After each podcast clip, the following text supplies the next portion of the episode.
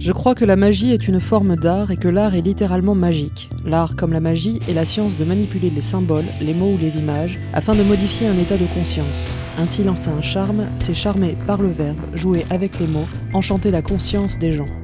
Alan Moore dans le documentaire The Mindscape of Alan Moore, 2003.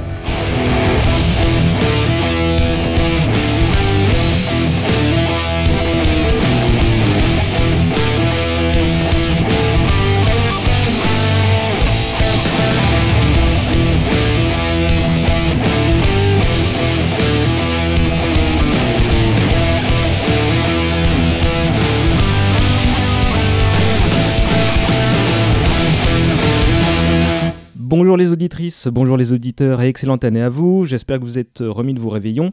Euh, ici, c'est à peu près le cas et on n'a rien trouvé de mieux à faire que de lancer 2018 avec un nouveau podcast. Euh, c'est Hommage Collatéral, je rappelle rapidement pour ceux qui nous rejoignent, c'est un talk show qui retrace la carrière d'artistes qu'on ne peut qu'apprécier en raison de leurs travaux, mais aussi de leur personnalité, bien souvent. Pour chaque émission, on choisit un génie du cinéma, de la littérature, de la musique, voire de tout ça à la fois, pour parcourir et commenter son œuvre. On s'intéresse à des gens riches en choses à dire pour les faire connaître aux néophytes, mais aussi pour compléter les connaissances des fans. Et là, par exemple, à l'issue des 3-4 heures d'émission, si on fait le job correctement, vous aurez envie de prendre deux semaines de vacances pour lire ou relire Watchmen, V pour Vendetta ou encore Jérusalem. Mais ces exemples ne forment que la partie émergée de la carrière d'Alan Moore. On va plonger en profondeur pour constater l'immensité du bestiau. Vous l'aurez compris, c'est à ce très grand monsieur qu'on va rendre un hommage collatéral. Si je dis on depuis tout à l'heure, c'est parce que je suis pas tout seul. Vous connaissez la formule si vous avez écouté les précédentes émissions. J'ai autour de moi des gens de qualité, euh, quatre normalement personnes, mais plutôt trois pour le moment. Euh, donc des gens euh, qui sont au minimum très fans, au maximum des spécialistes d'Alan Moore. J'ajouterais qu'elles sont toutes elles-mêmes ultra intéressantes à écouter.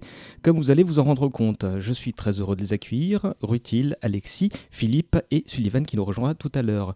Je vais les présenter un à un je vais commencer par Rutil. Coucou. Bonjour. Qui es-tu, Rutil? Euh, je suis scénariste de bande dessinée euh, et mon rapport avec euh, Alan Moore, c'est que bah, c'est, je pourrais dire que c'est vraiment lui qui m'a qui m'a donné envie de, de, faire la carrière que je fais maintenant. la première fois que j'ai lu Watchmen, ça a été ça a été la révélation et, et j'ai été j'ai eu l'occasion aussi d'être traductrice interprète de Melinda Gebbie euh, au festival d'Angoulême, euh, parce que je, parle bien anglais. Il paraît. et du coup, j'ai pu la rencontrer. Elle m'a dit que j'avais un joli haut. Euh, tu veux peut-être euh, résumer quelles sont tes créations euh, oui, BD Donc j'ai commencé aux éditions Soleil avec une BD qui s'appelle Geek and Girly. Alors c'est marrant, mais vraiment quasiment tous mes albums peuvent avoir un rapport avec Alan Moore parce que bah, le, côté intertextuel en fait dans Watchmen, donc le fait qu'il y ait une profusion de sources qui racontent aussi une histoire entre le, vraiment les, les parties BD proprement dites euh, ben en fait je l'ai refait, enfin je l'ai reproduit euh, dans énormément de mes, de mes titres. Donc dans Geek and Girly, qui est juste une comédie romantique euh, voilà, à base de geek, bah il y a aussi euh, des. Comme dans Watchmen, c'est marrant à dire, mais il y a aussi une partie où on suit les aventures des personnages à travers leur page Facebook euh, ou les messages qu'ils postent sur des forums, et ça raconte une histoire à part. Donc hmm. voilà, ça, ça a été une des influences d'Alan Moore dans, dans, dans, ma, dans ton œuvre. ma bibliographie. Euh, après, j'ai fait euh, Mytho chez Glénat, euh, là aussi fortement influencé par Alan Moore, notamment Promethea, qui est donc un, une de ses œuvres un peu sans doute moins connues, mais tout le côté mélange urbain, fantasy, mythologique, mindfuck, et même ouais, enfin la mise en page aussi qu'on a essayé, qu'on avait voulu reproduire un peu, mais bon, on a, on pas, on n'est pas arrivé jusque là avec la dessinatrice. Donc voilà, Promethea, ça m'a pas mal influencé aussi. Euh, et, dernièrement, tu as sorti un truc chez, rappelle-moi, les dans les cuisines de l'histoire. Dans les cuisines de l'histoire, alors ça, ça a peut-être moins rapport avec Alan Moore, mais bon, voilà. mais c'est ton actu. Voilà, c'est, euh, j'ai fait, fait des livres sur la gastronomie française au XVIIe et au XVIIIe siècle. Eh bien, super, bah, je vous invite déjà à aller euh, regarder ça. Philippe hoche la tête. Ah ouais, moi je vais regarder. bah, puisque tu as le micro, Philippe, je suis ravi de te retrouver au micro. Il était, étais là pour, euh, pour Gamal Moi aussi, 16, euh, je suis ravi. Ben, écoute, euh, tu, tu, j'ai même l'impression que tu es sincère. on rappelle que tu étais là pour le pilote, tu es un des parrains de l'émission. Ça m'a bien plu, je suis revenu. Bah, D'autant que j'ai l'impression que le sujet, tu le maîtrises encore mieux, celui-là, non? C'est parce qu'il y a plus à dire, parce qu'Alan est plus vieux que Neil. Mais on verra. ouais. Bah, il y a de fortes chances que cette émission soit en deux volets aussi. euh, J'ai appris que- ça, ouais. Oui, oui, on, on y reviendra un petit peu plus tard. On va rappeler que tu étais le légendaire libraire de la boutique Arkham et que maintenant bah, tu es essentiellement traducteur pour plein de gens. C'est ça. Chez qui euh, Plein, euh, plein. euh, Glénat, euh, Hachette, Delcourt, Urban, euh, j'en oublie. Aquileos, ça et là, et les extraordinaires éditions Delirium mhm. qui publient Dread. Euh, et T'as- puis quelques autres. T'as sorti quoi dernièrement en fait. Ceci est un appel. T'as sorti quoi dernièrement? Moi, perso, euh, enfin, des bouquins qui sortent, bah, j'oublie le principal presque, enfin, le plus, le plus jeune, c'est AI Comics, fondé par le quatrième larron qui arrive tout à l'heure. Le quatrième mousquetaire qui nous rejoindra tout à l'heure. Euh, chez qui deux bouquins excellents de chez Image vont paraître dans les mois qui viennent. Et puis sinon, ben là, je te dis, comme je te le disais en préparant tout à l'heure, je suis su- entre James Bond et euh, les Ici Comics, un nouveau volume qui arrive chez Aquileos. Et puis Dredd, Doctor Who et compagnie. Quoi.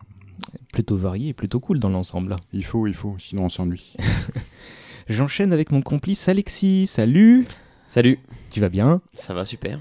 Je suis Euh, très heureux d'être là. Euh, bah, je suis très Avec heureux tous. euh, de t'avoir autour de la table aussi, d'autant que tu es, je te le disais en off il y a un instant, tu été un peu mon maître Jedi euh, en, en construction et en enregistrement de podcast. C'est gentil, ça me fait plaisir. Bah, et moi aussi, ça me fait plaisir de te. manque euh, ta tresse de Padawan. euh, Non, bah, je l'ai coupé, là, ça fait déjà un an que je, vrai, que c'est je vrai. suis dans le game. Euh, qui es-tu, Alexis? Euh, je suis euh, historien, on va dire, de, de formation et de, et de métier. Euh, j'ai pas mal gravité autour de la sphère euh, un peu geek, où euh, j'avais un, un site sur Doctor Who. C'est là où on s'est rencontrés d'ailleurs, non? Oui, il y a déjà quelques années de ça. Ouais, et puis euh, sinon, depuis quelques temps, j'ai une chaîne YouTube euh, de vulgarisation historique où, euh, où je parle en fait des références historiques dans les œuvres de fiction, que ce soit des films, des BD, des romans, des séries, de la musique. Et sur une dizaine d'émissions, j'en ai consacré déjà deux à Alan Moore, donc voilà. Ah, T'avais euh, celle sur V pour Vendetta et Ouais, et celle sur Watchmen. Ah bah oui, forcément, le nucléaire, ouais, ouais. contemporaine. t'as- ça s'appelle Analepse. Voilà, exactement, ça s'appelle Analepse. Et tu as fait un superbe dernier numéro en date sur Assassin's Creed. euh, C'est gentil. Grâce à toi, en grande partie. Non, moi j'ai juste dit euh, que tu devrais utiliser telle musique et au final tu l'as pas fait. Non, tu m'as prêté de nombreux bouquins. Oui, bon, tu, et tu m'as prêté un bouquin aussi aujourd'hui, la biographie euh, illustrée euh, de Alan Moore. C'est évidemment plus le nom de l'auteur en tête, c'est. Euh, euh, Gary Spencer Millage. Voilà, donc c'est toi qui, c'est à toi que je dois euh, le- le- la source principale de cette émission, qui est sortie chez Hugues Munin. On en reparlera un petit peu tout à l'heure. Euh, comme on l'a dit, on sera rejoint euh, par Sullivan Rouault, euh, donc qui se présentera le moment venu et qui pourrait n'être présent qu'à la seconde partie. Ça dépendra du train qui est actuellement coincé dans la nature euh, pour cause de, de sales trucs qui s'est passé sur les rails. Euh, donc on l'accueillera un peu plus tard. Je suis ravi de vous avoir tous réunis dans mon humble demeure. Euh, D'abord parce qu'on se connaît tous individuellement depuis un bon bout de temps et ensuite parce qu'on va parler d'un personnage fascinant. Deux petites infos rapides avant d'entrer dans le vif du sujet. Les habitués connaissent déjà la première. Elle consiste juste à vous parler, à, vous rappeler euh, de vous abonner sur l'agré- l'agrégateur de podcasts de votre choix, que ce soit iTunes, Podcast Addict, YouTube ou même Deezer. Euh, J'ai tendance à l'oublier euh, celui-là. Euh, N'hésitez pas à laisser des commentaires, des étoiles, des pouces bleus. euh, J'en serai comblé. Et euh, vous pouvez aussi les suivre, suivre l'actu euh, et les coulisses du podcast sur les réseaux sociaux. Euh, ça c'était le truc habituel. Le deuxième concerne une autre émission que j'ai lancée il y a peu. Ça s'appelle On n'est pas trop vieux pour ces conneries. Et c'est également un talk show en présence d'invités, sauf que là on réunit des gens pour parler d'une Madeleine de Proust, d'un sujet qui a forgé notre enfance ou notre adolescence. Je vous laisse écouter ça si le cœur vous en dit. Il y a déjà deux numéros en ligne et deux autres suivront très rapidement. Euh, le rythme devrait être beaucoup plus euh, rapide que pour Hommage collatéral et pour cause. C'est une mission qui demande beaucoup moins de préparation. Voilà, ça c'est dit. On va attaquer notre exposé. Euh, mais je vais commencer, euh, comme d'habitude, par euh, demander à chacun d'entre vous euh, ce qu'il évoque pour vous, le père Alan. euh, euh, Qu'est-ce qu'il représente aujourd'hui euh, et Essayez de faire court, hein, c'est juste l'intro. Hein. Utile. Des cheveux. D'accord. Fi- Alexis? Euh, Une barbe Je dirais un troll. Hein? Philippe? Qu'est-ce qui évoque, euh, je sais pas, la magie La magie, ouais, c'est vrai que c'est en, bien. hein. en vrai, je dirais anarchisme, grosso modo. Mais ça va avec les cheveux. Ça va avec les cheveux, enfin, Philippe sera d'accord avec ça. Autre chose En tant que créateur, qu'est-ce qu'il évoque pour vous? Euh, moi, c'est un peu particulier parce que je l'ai connu avant tout par la musique. Mhm. Donc, euh, Ah, je- C'est comme ça que tu l'as. Ouais. Ouais, waouh, le, je suis hipster peut-être le seul euh, ici. Waouh Mais... C'est trop mainstream de le découvrir par les comics euh. c'est exactement ça. Et comment t'as fait? Bah en fait euh, à Angers j'avais je, je suis angevin et euh, j'animais avec euh, des amis une émission de radio qui s'appelait Ça dégouline dans le cornet qui existe toujours d'ailleurs et qui était une émission de, de rock on passait des trucs euh, bref qui n'ont pas trop leur place normalement à la radio et un ami avait passé euh, un morceau je pense des Sinister Ducks et, euh, et du coup c'est comme ça que j'ai découvert Alan Moore et après que je me suis remis en librairie pour acheter euh, Watchmen et voilà. D'accord. Et vous, vous l'avez découvert par quel titre? Un petit aparté, c'est que je suis mauricienne, donc je viens de l'île Maurice. Je- J'arrive en France pour faire mes, mes études à la Sorbonne, des études de, de lettres. Et euh, je découvre aussi donc les, bibliothèques municipales françaises euh, qui sont euh, ultra fournies par rapport aux bibliothèques municipales mauriciennes. Et, là, je découvre aussi donc proprement la BD pour adultes, auquel on, a peu ou pro accès aussi à Maurice. Et, je vois Watchmen. Enfin, je vois cette espèce d'énorme bouquin, je me dis bon pourquoi pas? Et en fait, je me souviens de la bibliothécaire qui me qui me l'enregistre et, euh, et me le tend et fait ah mais ça celui-là il est vachement bien, vous allez voir, vous allez, vous allez aimer. Elle me connaissait pas, hein, Mhm. on n'avait jamais euh, interagi jusqu'ici. Et ça m'avait marqué en fait, ce fait, le fait que la bibliothécaire, qui, la bibliothécaire qui normalement me dit rien. euh, me file le truc et me dit ouais ça ça va être bien et effectivement je me mets à lire et, et, euh, vraiment le Enfin, littéra- je crois que j'ai- pas ressenti d'autres mind blown comme ça euh, à travers avec d'autres avec d'autres bouquins. Donc c'est ouais, Match- Watchmen, euh, Watchmen ça a été le, le déclic et, euh, et du coup oui, enfin, encore une fois Alan Moore. euh, pour moi, ce que ça m'évoque, c'est pulsion originelle en fait. C'est vraiment ce- ce- ce- cette vision du monde à laquelle à laquelle j'adhère pas mal et, euh, et qui et qui continue d'avoir l'influence sur moi dans ce que je fais. Philippe? Bon, alors moi, ce que les gens savent peut-être pas, c'est que je suis vieux. Donc, euh, je- Tu as j'ai- 2-3 ans de plus que nous. J'ai découvert Alan Moore avec Swamp Thing, numéro 27, donc six mois après ses débuts en Amérique. Et depuis, j'ai tout acheté. À peu près. Et du coup, impression, Philippe, lorsque tu as découvert le bonhomme? Ben, euh, déjà, c'était mieux écrit que la plupart des trucs qui paraissaient à l'époque. Et puis, euh, petit à petit, alors j'ai découvert ce qu'il avait fait précédemment, euh, notamment, en- enfin, principalement en Angleterre, bien sûr, à l'époque. Et puis, il faut, on va le dire assez vite, je pense, mais la hype autour d'Alan Moore ne date pas d'hier. Les- Dès, dès ses débuts, les- quasiment, euh, tout le monde se jetait sur tout ce qu'il faisait. Donc, moi, j'ai fait comme tout le monde et. Et assez vite, j'ai compris que, enfin, j'ai vu que le, le monde de la BD américaine, en fait, changeait euh, dans son sillage.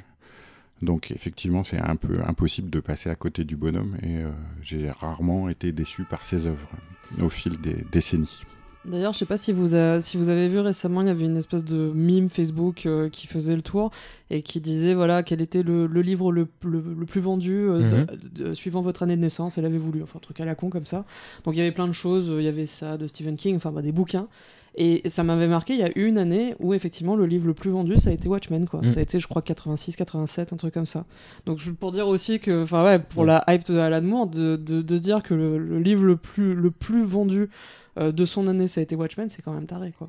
Ah, mais avant que le comics Watchmen sorte en petit fascicule mensuel, tout le monde l'attendait. hein. C'était déjà euh, un événement, le fait qu'il refasse une BD avec le dessinateur de Green Lantern et tout. C'était. euh, et bien, pas- personne ne savait ce qu'il y aurait dedans, mais euh, c'était attendu. Qu'est-ce qui représente aujourd'hui Alan Moore pour le marché de, de, de la pop culture, on va le dire ça comme ça Moi, je vais rebondir sur ce qui est dire utile. C'est l'ana- il représente l'anarchie. Le mec Mm. qui a fait un gros fuck à tout le monde. Mm. On va le dire, je pense, plusieurs fois dans cette émission, mais il a l'art de s'embrouiller avec tous les éditeurs. Il l'a fait, il tient ses positions, et ça, c'est quelque chose d'assez unique, et enfin, en tout cas rare, euh, dans le monde de l'édition comme dans les autres, les gens qui baissent pas leur culotte. Ouais, Moi, c'est vraiment le mec dans l'entourage de la pop culture qui fait euh, aucun compromis. quoi. C'est comme ça qu'il qui m'apparaît en premier lieu. Alexis? Ouais, l'intégrité, quoi, c'est ça. ouais. Jusqu'au bout, euh, quitte, à, quitte à se froisser avec des, des amis et, et des anciens partenaires de- d'écriture, etc. Quoi. et, et dans son art, j'ai pas l'impression qu'il soit élitiste. En fait, j'ai l'impression qu'il s'adresse vraiment à une, à une très large, euh, comment dire, à Monsieur et Madame tout le monde, quoi. Ça, alors Bah, que il, a, il a fait plein de trucs en fait, c'est vrai, même en termes de ton, c'est hallucinant de se dire que c'est le même mec qui a fait Top 10, c'est le même mec qui a fait Watchmen, c'est le même mec, enfin, euh, Promethea justement, qui est très très bizarre, enfin, il y, a des- il y a des expérimentations, il y a des trucs plus grand public, il y a des trucs, euh, enfin voilà, mais et, et à côté de ça, euh, Enfin voilà, c'est- hyper complet ce qu'il a fait. Il est, il est, ben, voilà, il a été hyper prolifique. Euh, et c'est vrai que de- d'essayer de, résumer effectivement toute son œuvre, bah, il y a toujours le, il y a toujours un fil rouge, il y a toujours effectivement sa personnalité, ses idées qui ressortent. Il est très cohérent avec lui-même. hein, pour le coup, euh, c'est, on peut, on peut, euh, on peut tracer des grands thèmes effectivement euh, dans, dans ses idées qui reviennent régulièrement. Et c'est hyper intéressant. Bah, je pense qu'on va les... en voir certains d'entre eux. Alexis? Mais euh, je pense que, comme il le dit lui-même, euh, c'est hyper important l'environnement dans lequel euh, les personnes naissent. Et euh, lui qui vient, enfin, je pense que tu vas développer euh, très on bientôt aura, là-dessus. on aura tous l'occasion de. Mais euh, sur, sa, sur le milieu dans lequel il vient, enfin d'où il vient, etc. Je pense que ça explique pourquoi aussi il a fait un prisme de, de, de genre et de comics et qui, qui veut s'ouvrir à, Mhm. à tous et essayer de proposer à, à chacun quelque chose de, de qualité. quoi. Bah, le milieu d'où il vient, euh, on peut tout de suite entrer dans le vif du sujet, c'est Northampton, donc une petite ville. euh, il vient du milieu vraiment ouvrier. hein, il- il- Qu'est-ce qu'on sait de lui, de, de sa vie euh, perso, euh, de, de son origine Qu'est-ce que vous en savez, vous? Des cheveux, Il a toujours eu des cheveux, je te l'accorde. tout petit déjà. Il avait la même tête qu'au dos des bouquins. non, je déconne, mais il avait les cheveux longs très tôt. Mhm. Il s'est fait virer du bahut. Alors, il a avoué très tard, hein, je sais pas si tu as relevé cette anecdote, pendant longtemps, il a dit que ça se passait pas bien à l'école et tout. En fait, il dealait de l'acide et Mhm. il s'est fait choper. À et- 17 ans, ouais, il s'est fait ils jardiner, viré. Sinon, oui, euh, il a. Moi, ce que j'ai. Je dis que j'ai pas révisé, mais j'ai menti. J'ai- J'ai regardé vite fait.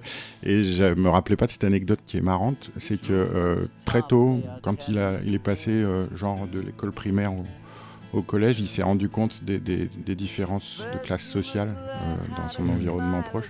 Et il s'est rendu, lui qui était brillant élève en primaire, il s'est- il s'est rendu compte qu'il était en queue de peloton euh, euh, au collège, et euh, alors qu'il n'était pas plus con qu'un autre. Quoi. Il a vite compris que le, le milieu dans lequel on est. euh, Ouais, parce qu'il a été dans un collège assez huppé. euh, c'est justement parce qu'il était dans, un, dans une petite école euh, assez moyenne qu'il était d'abord numéro 1 de la classe. Et quand il a changé et que c'était dans un quartier beaucoup plus, plus chicos, là il, il a vu que, ça- que la, la différenciation de, euh, d'appartenance sociale changeait beaucoup de choses.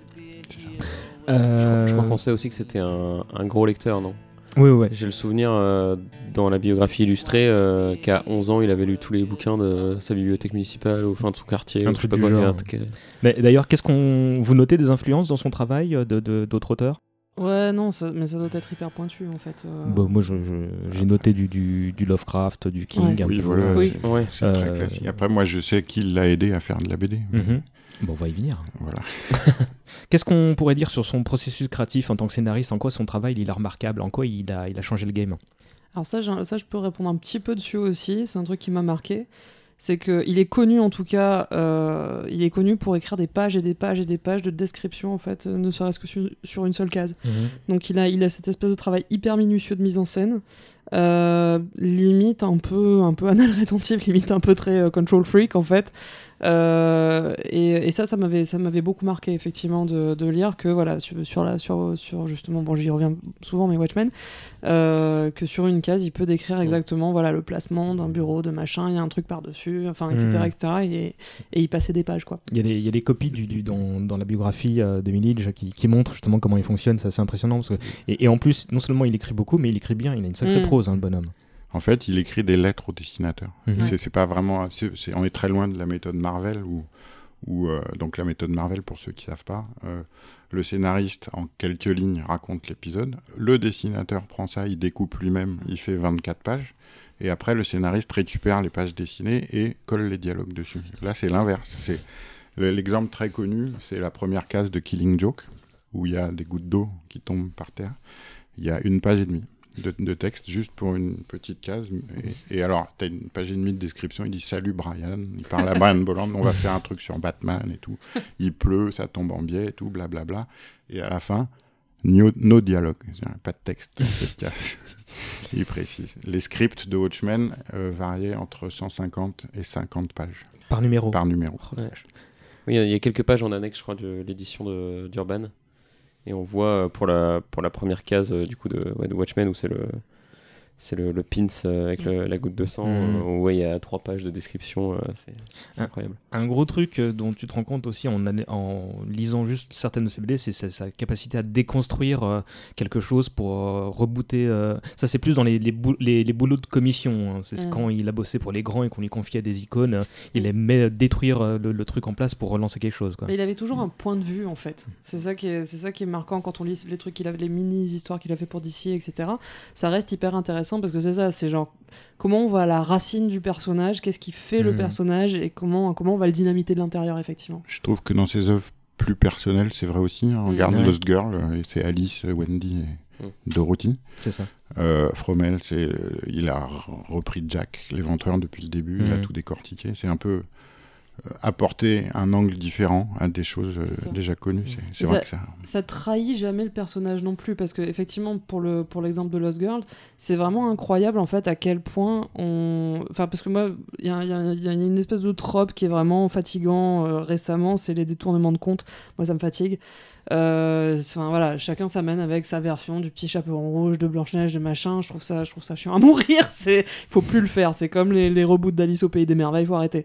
Mais à côté de ça, je suis hyper fan de Lost Girl, je suis hyper fan de Filles perdues Mm. parce que parce qu'il a été cherché, il a été fouillé les tripes de, de, de ces tropes là, de ces personnages là, et il a sorti un truc où tu te dis mais ouais mais il y a, y a tout qui se met en place, le fait de faire du, du capitaine Crochet un pédophile, le fait que On- le On va en parler Oui. euh, le moment venu parce qu'on va énumérer chacune des œuvres voilà, dans donc, En l'ordre. tout cas, ça, ça colle ça colle hyper bien quoi, c'est ça qui est intéressant. Et il y a essentiellement des comics, euh, mais il y a beaucoup d'autres choses. hein. On, va, on va le voir, on va accorder des.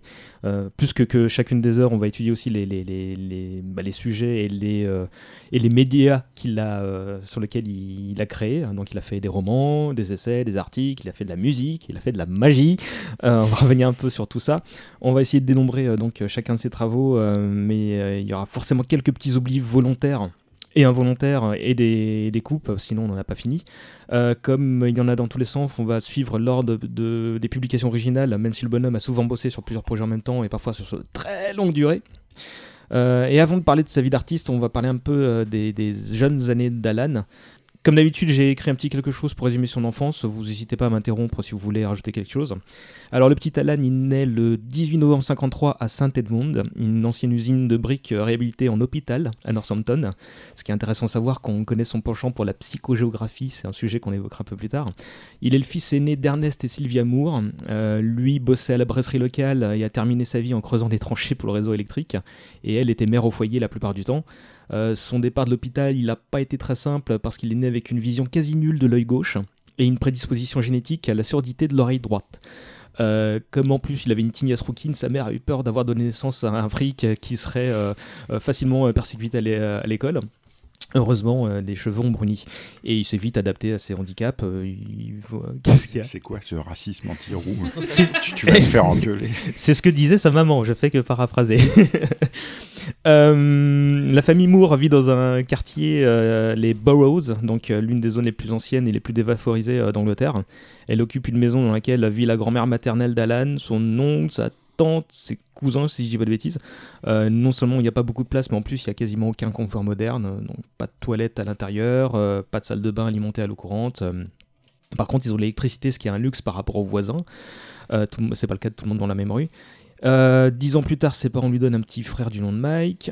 Euh, Moore décrit son enfance comme assez heureuse et correctement euh, instruite, euh, mais pas épanouissante pour autant. Il faut dire que les parents ne se faisaient pas d'illusions sur l'avenir de leur progéniture en raison euh, du milieu social euh, dans lequel ils évoluaient. Le quartier était pauvre et souvent analphabète selon la population. Néanmoins, Alan trouve rapidement un appétit pour la lecture, comme tu l'as dit tout à l'heure, Alexis. Il devient très vite fan de mythologie, puis de fantasy, puis de comics.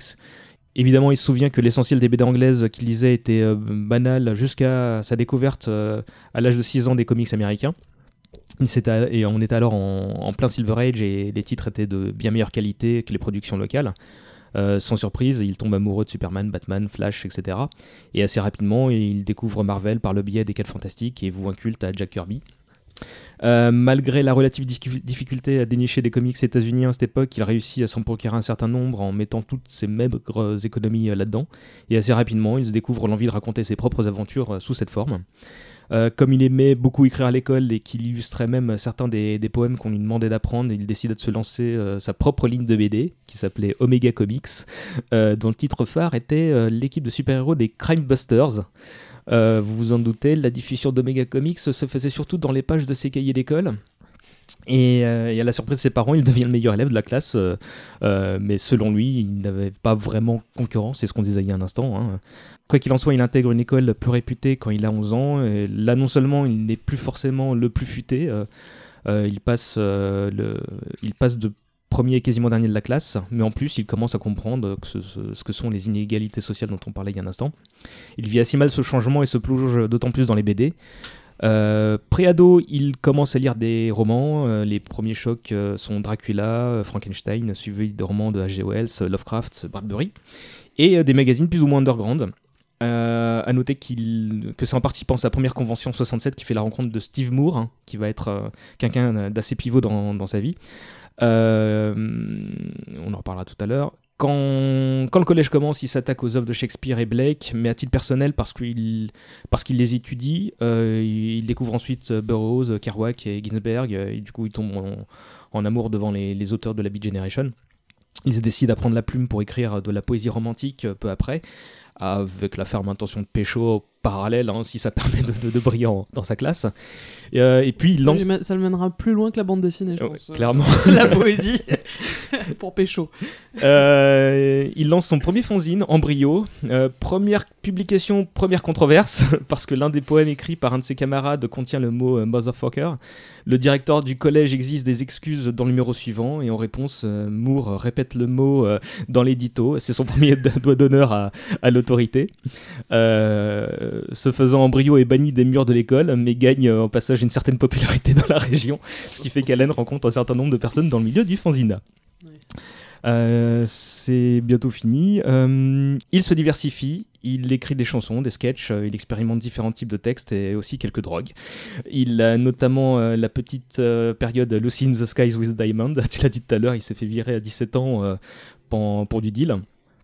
Euh, il est. Il se présentait comme le plus mauvais dealer d'acide de tout le Royaume-Uni. Ah bon? Bah oui, parce qu'il se fait choper tout de suite. du coup, il a pas fait carrière là-dedans. Euh, et euh, pour autant, il n'était pas un gros consommateur parce qu'il a, vite vu que ça pouvait avoir un effet néfaste sur, sa, créativité. euh. Donc l'année 71 euh, où il se fait jarter commence pas de manière grandiose, et pas seulement parce qu'il est éjecté du circuit scolaire, mais parce que la municipalité veut raser certaines maisons du quartier, dont la sienne, et le déménagement pèse lourd sur la santé de ses deux grands-mères qui décèdent toutes les deux à moins de 6 mois d'intervalle. Euh, comme il sait qu'il ne peut pas réintégrer le circuit scolaire et de toute manière il n'en a pas envie, il décide de continuer à s'éduquer tout seul par les livres.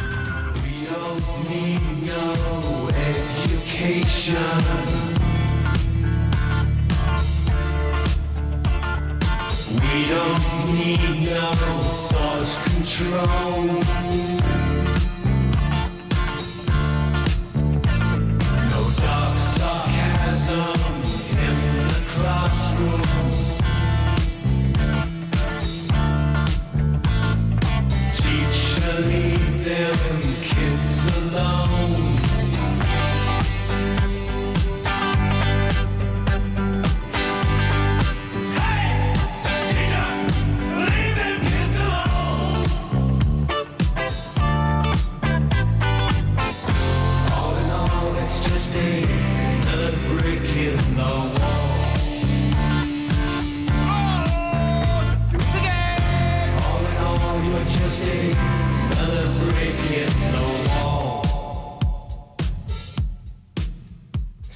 je trouve ça dingue parce que je trouve qu'en en 17-18 ans, quoi, il y a, il y a toute sa vie et tout son parcours futur qui est dessiné, quoi. Entre son intégrité, euh, son, son désir d'en apprendre plus. euh, Ses doigts d'honneur. Ouais, voilà, enfin, c'est assez incroyable. Euh, J'en ai terminé, je vais demander à Philippe de nous parler de ses premiers pas dans le milieu du fanzina, après son expérience personnelle sur Embryo, bah, je disais tout à l'heure il s'est diversifié. Qu'est-ce que tu peux nous dire euh, sur ses premiers pas? Pas grand-chose dans les détails. Je sais qu'il il est participé à une des toutes premières conventions euh, de comics en Grande-Bretagne. Mhm. Euh, il fait partie. Alors, il y était pas, la toute première, il y était pas, mais il a donné de l'argent pour la financer. Après, il y est allé. Et sur la liste des participants, on trouve des gens comme Jim Bakey, qui est mort récemment, qui était le dessinateur de Skis, une des BD qu'il a Ah, faites oui. dans 2000 AD. Et, Steve Moore. Donc, Steve Moore, c'est vraiment. euh, alors, c'est un scénariste qui a écrit pour 2000 AD. euh, de manière assez récurrente, mais qui est relativement obscure, qui n'a aucun lien de parenté avec Alan Moore, il, faut le préciser, parce que le pauvre, euh, il, a vécu, lui est mort il y a 2-3 ans, toute sa vie et sa carrière dans l'ombre d'Alan Moore, à qui il a appris les ficelles, en gros, de comment écrire un, scénario de BD, les cases, les dialogues, tout ça, et euh, auquel Alan Moore vouait une sorte de culte obscur, quoi, comme parce que personne ne lit Steve Moore. Là, récemment, euh, 2000 AD a réédité ces courtes histoires de fantasy qui sont assez terribles. Je sais plus le titre, par contre, tu retrouveras ça. On le mettra euh, en lien, parce que c'est un nom imprononçable en plus. En plus, c'est les contes de telle planète. Bon, c'est effectivement imprononçable. Ça s'appelle Tales of Telgut. Je vais vous l'appeler T-E-L-G-U-U-T-H. Et c'est sous-titré A Tribute to Steve Moore, si ça vous intéresse. Et c'est des petits contes cruels, très courts. Il y en a eu euh, une quarantaine. Et euh, c'est vraiment très très bien foutu, mais hélas, euh, ça n'a jamais intéressé personne. À part Alan Moore, et beaucoup plus tard, Steve Moore a d'ailleurs travaillé sur ABC Comics, des, choses comme ça, parce que son, son ancien poulain euh, le- lui a filé du travail en gros. Quoi. Mais ce gars-là, qui, était, qui faisait partie des premiers du début du fandom euh, britannique, a beaucoup aidé euh, Alan Moore. Et puis après, euh, Alan Moore donc, a créé Maxwell de Cat et des trucs comme ça On va, on va y venir. qu'il ouais. a dessiné euh, pendant de nombreuses années. Quand même. Euh, si je vous parle du laboratoire d'art de Northampton, ça parle à quelqu'un? Euh, bah, c'était un comment dire un collectif d'artistes euh, de, sa ville du coup. Où euh, ils ont eu pas mal de projets euh, plutôt expérimentaux Où, Oui, oui, euh, c'était des hippies, hein. ouais voilà il y avait des pièces de théâtre euh, de la musique euh, du dessin aussi euh. et je crois que c'est à partir de là d'ailleurs que Alan Moore a, a commencé à faire de, de la musique Mhm. et a écrit ses premiers, premières chansons Effectivement. Alors en parallèle, il enchaîne les boulots les plus réjouissants possibles, hein, manutentionnaire dans une tannerie, portier dans un hôtel. hein. tout ça a le mérite de lui apprendre un peu l'humilité, un peu. Il participe à des lectures publiques et des représentations du labo. C'est dans l'une d'elles qui se passe dans un cimetière qu'il fait la rencontre de Phyllis Dixon. Elle a aussi vécu dans les quartiers pauvres et elle allait comme lui à l'école voisine de la sienne. Euh, et elle est tout aussi allumée que lui. euh, du coup, ils emménagent vite ensemble et se marient six mois plus tard. On est en 75. Euh, ils vivent, alors, ils sont mariés, mais ils vivent avec tout un tas de gens de passage, des adeptes du laboratoire justement. et c'est un moment où Alan trouve un boulot dans une papeterie plus cool et qui lui laisse un peu plus de temps pour euh, continuer à écrire et faire de la musique. Euh, ce rythme convenable dure deux ans, mais Alan veut se concentrer sur les arts. Il présente sa démission à la papeterie quand Phyllis tombe enceinte. Il est tenté de demander à son employeur de récupérer le job, mais son épouse lui dit euh, de, se lancer. elle lui conseille de se lancer sérieusement. euh. Euh, et euh, les premiers jobs qu'il déniche, c'est pour du dessin, tu le disais euh, tout à l'heure, euh, Philippe. Et moi, j'ignorais totalement qu'il avait débuté sa carrière pro par des strips et des illustrations, quoi.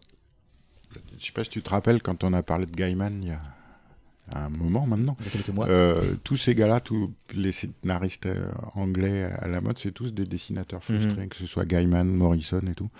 Et, et Moore, c'est pareil, sauf que lui, euh, en plus, a vraiment fait carrière. Il y a Maxwell the Cat, il y a un bouquin qui existe, c'est plutôt propre.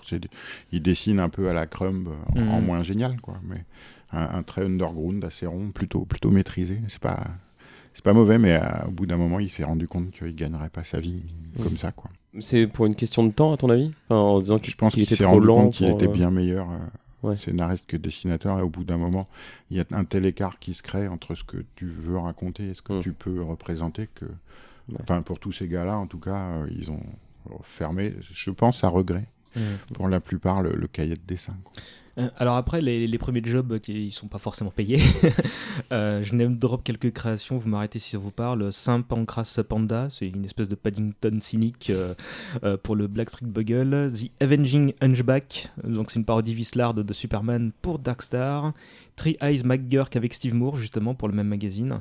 Et ainsi de suite, jusqu'à faire des piges pour le magazine Sounds, le journal de, du, euh, le journal local. Euh, si je vous dis euh, Roscoe Moscow pour Sounds, ça parle à quelqu'un? C'est une aventure d'un malade mental qui se prend pour un détective privé. Euh, il produit une demi-page par semaine, ce qui lui permet d'expérimenter ce- certains trucs, et c'est son premier vrai job euh, rémunéré. Il fait 75 épisodes et il propose un autre projet, euh, The Stars My Degradation. C'est une parodie de SF qui fait 100 épisodes, jamais réimprimé, surtout parce qu'il veut pas que ça se retrouve dans les étalages. Il n'en est pas fier du tout, mais ça a beaucoup appris, notamment sur la construction du- d'une histoire et la continuité case par case. Et tu l'as dit tout à l'heure, le truc le plus connu de cette période, c'est Maxwell the Magic Cat pour, le, pour le Northern Post. Il y, a eu, c'est, il y a eu pas mal de rééditions en Amérique, je Mm. pense. J'ai peut-être dispo même en ce moment. C'est Bah, c'est un strip euh, hebdo, je crois. ou- Et euh, c'est des gags. euh, et on- déjà, alors il y a un truc que les gens savent pas, c'est que, enfin pas assez, c'est qu'Alan Moore, euh, à la base, c'est un, un scénariste humoristique. Euh, ça se voit pas trop dans tout ce qu'il fait, mais, Ah, Qu'est-ce qu'on se marre mais euh, une des histoires qui l'a beaucoup marqué, euh, c'est marrant que tu ne l'aies pas évoqué, c'est euh, la parodie de Superman dans Mad Magazine. Mhm. Super Duperman par euh, Har- Harvey Kurtzman, le- notre papa à tous, hein, celui qui aura inspiré à la fois Gottlieb et Alan Moore, il faut le faire quand même. Et, euh, et Maxwell the Cat, c'est vraiment ça, c'est de la BD euh, d'humour. Euh, Mhm. alors très cynique, très, très acide, mais euh, Mais double lecture pour que ça touche aussi bien les enfants Voilà. que les parents. Quoi, ouais. Mm. C'est, c'est, c'est, bon, c'est un chat, c'est, c'est une espèce d'anti-Garfield, hein, quoi, en gros. euh.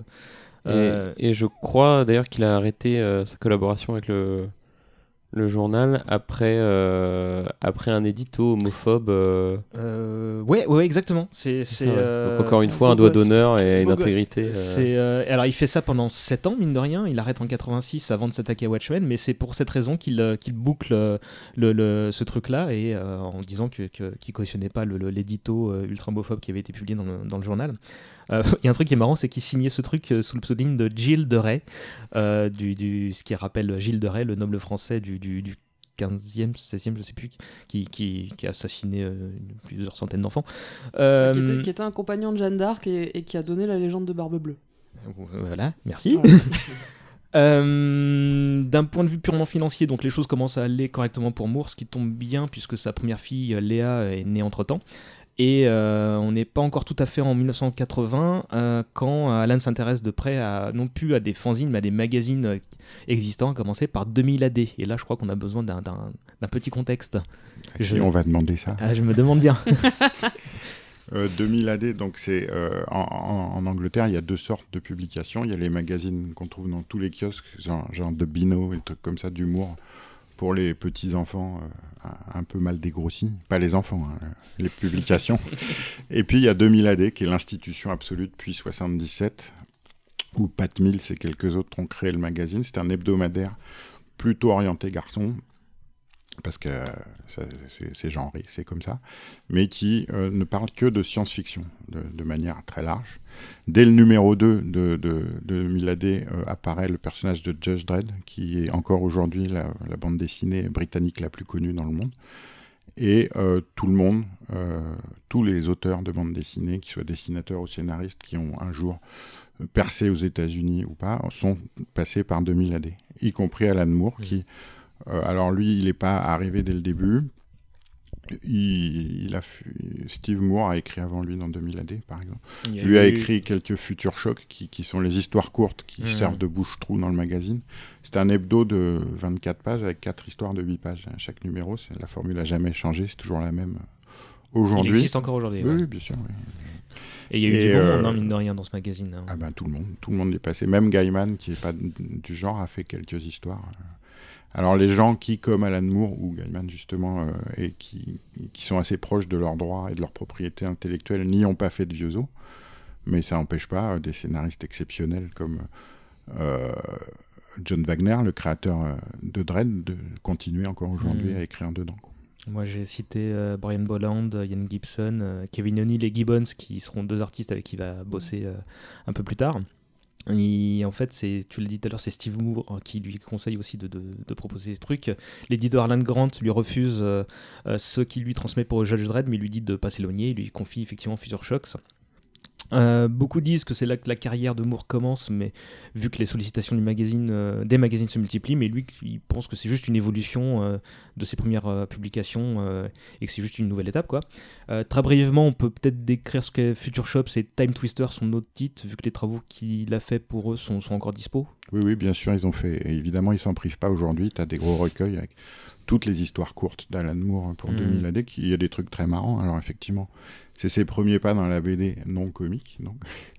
Mais euh, il y a des trucs excellents et c'est toujours des histoires euh, à la ici comics, des histoires courtes euh, à chute, souvent assez acerbes, voire carrément cruelles, et toujours avec un, une, un prétexte science-fiction, que ce soit du thriller ou du space opéra. Il y a tout, ça, c'est la base de 2000 AD. Il y a toujours un côté SF. Hmm. Mm. Il bosse aussi sur quelques aventures pour le Doctor Who Magazine, le Star Wars Weekly. euh, Alors c'est pour lui, c'est pas les boulots les plus passionnants. hein. Il s'amuse à créer des méchants très méchants euh, euh, et surtout ça lui permet de collaborer avec des dessinateurs euh, talentueux et il apprend par la même occasion à briefer justement un illustrateur. Euh, il rencontre ainsi pas mal de monde comme Steve Dillon et Brian Talbot.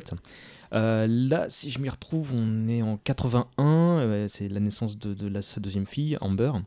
Et en parallèle de tout ça, euh, Alan Moore termine par arriver chez Marvel UK. Euh, et, et ben, désolé, mais là je crois aussi qu'on a besoin un peu de contexte. Qui, qui c'est Marvel UK, bah, c'est, Il y a peut-être quelqu'un qui, qui veut prendre. Non mais après, je vais me taire. hein. Oh là Oh là, on n'aura plus rien à dire. Euh, donc Marvel UK, c'est comme son nom l'indique, si subtilement, c'est la branche euh, britannique de Marvel qui est chargée de, de publier à d'autres formats les bandes dessinées euh, euh, américaines. Bon, eux, ils les traduisent pas, mais ils s'empêchent pas, ça les empêche pas de changer de format, de compiler, un peu comme il y avait dans Strange à la Mhm. même époque, de compiler plusieurs séries dans le même magazine. Et puis, il y a un peu de création. Il y a toujours eu un peu de création chez Marvel. Enfin, pas toujours, mais souvent, au fil des décennies, des périodes où euh, des bandes dessinées étaient créées explicitement pour le marché britannique chez Marvel. Et euh, le plus connu des héros, euh, bien sûr, de, de tout, de tout ce sérail, c'est Captain Britain, donc le, le pendant euh, américain de Captain America, euh, britannique de Captain America. Et c'est un type qui va, dont il va Qui a été- s'occuper. Ouais, qui a été créé en Amérique par Claremont, le fameux scénariste des X-Men, mais euh, la production de la série a été rapatriée en Angleterre, longtemps par Jamie Delano, si je ne m'abuse, puis, et puis Alan Moore en a écrit pas mal, avec Alan Davis, qui seront les deux Mhm. auteurs Et, qui travailleront après sur Marvel Man. et il avait, euh, le- on lui a, on l'a missionné pour qu'il tire un peu au clair l'historique euh, qui était devenu confus du, du personnage.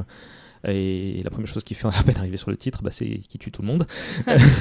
Euh, donc là, encore une fois, une étape de déconstruction, reconstruction. Euh, euh, je ne sais pas si c'est quelque chose qui, un concept qui, qui se faisait très régulièrement, ou si c'est un de ces des, des- Non, mais alors il a apporté beaucoup et, à, à toutes les étapes de sa carrière, et sur euh, Captain Britain, qui est une- en fait une sorte de brouillon de Marvel Man. hein. Mhm.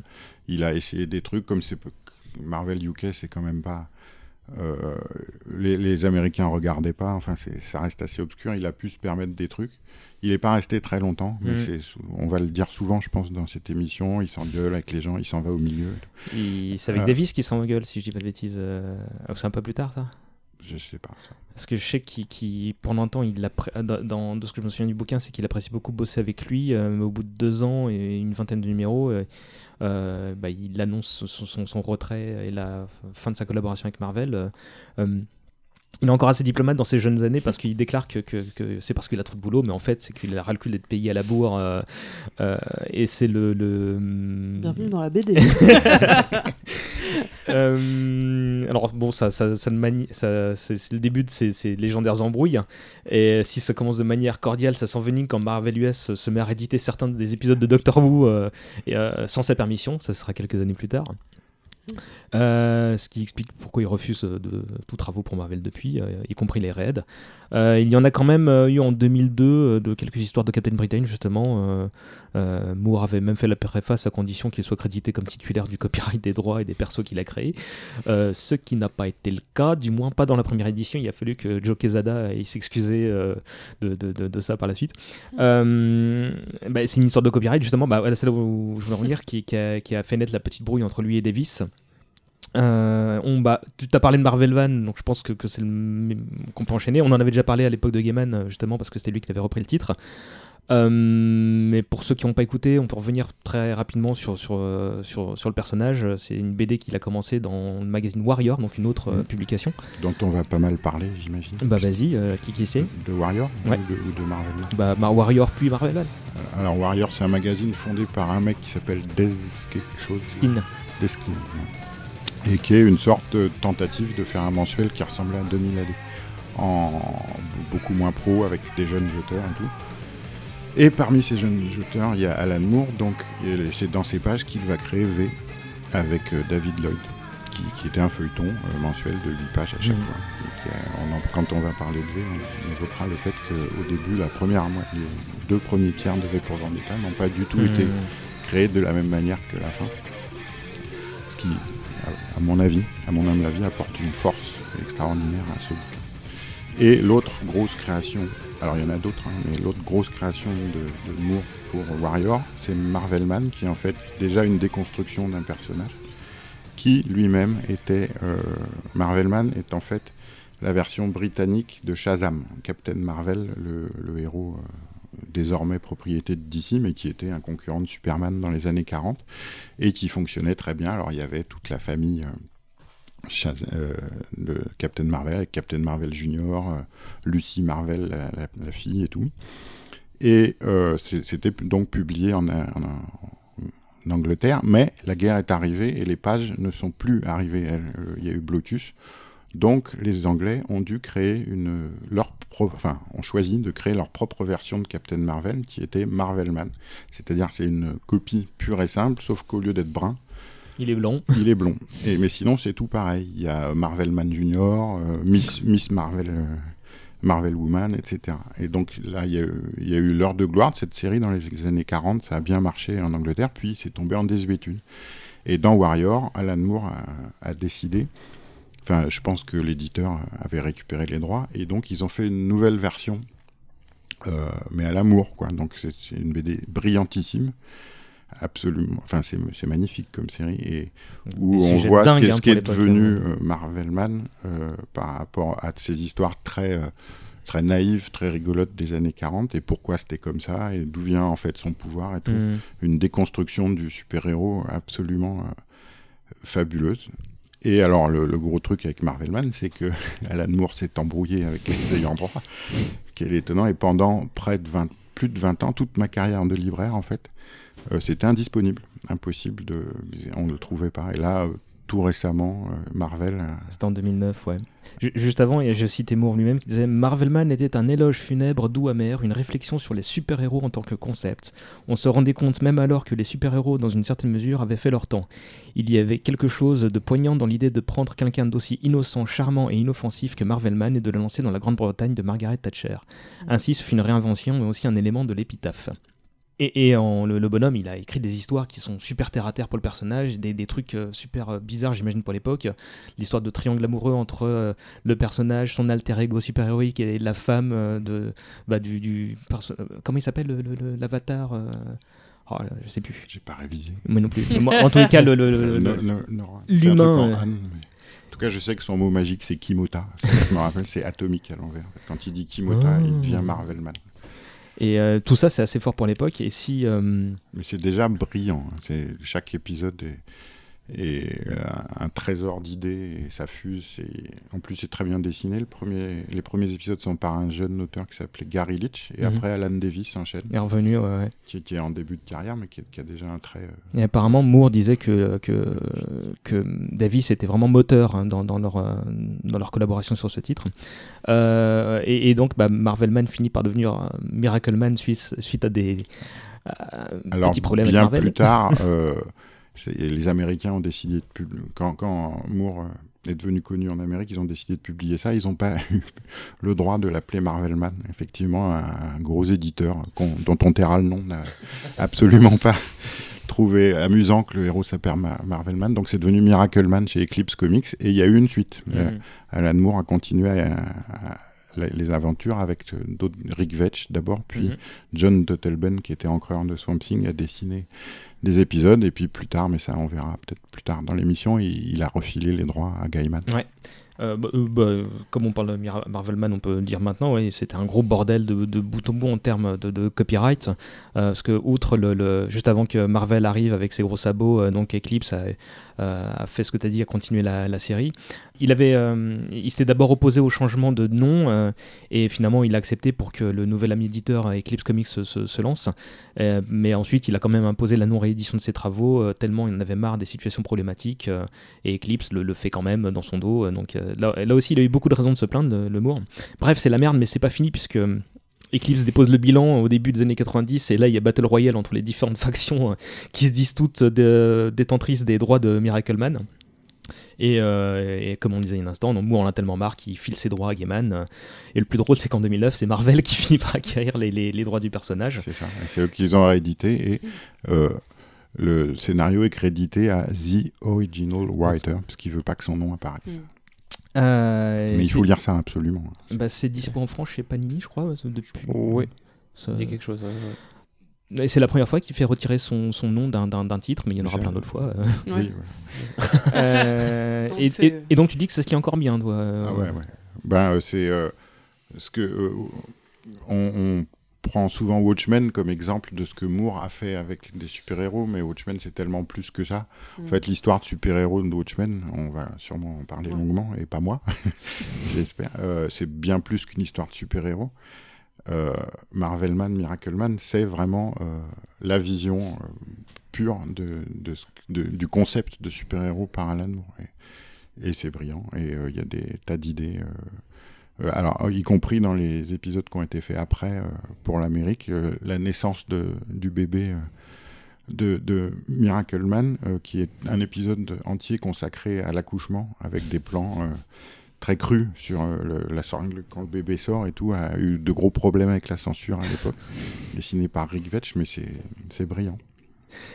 Euh, bah, tu vas passer la main euh, pour parler de l'autre titre que tu as cité tout à l'heure, qui est V pour Vendetta, également publié dans Warrior. Euh, là aussi, quelques difficultés de publication, mais rien de comparable. Euh, euh, donc on est en 82 et Moore veut faire péter le Parlement.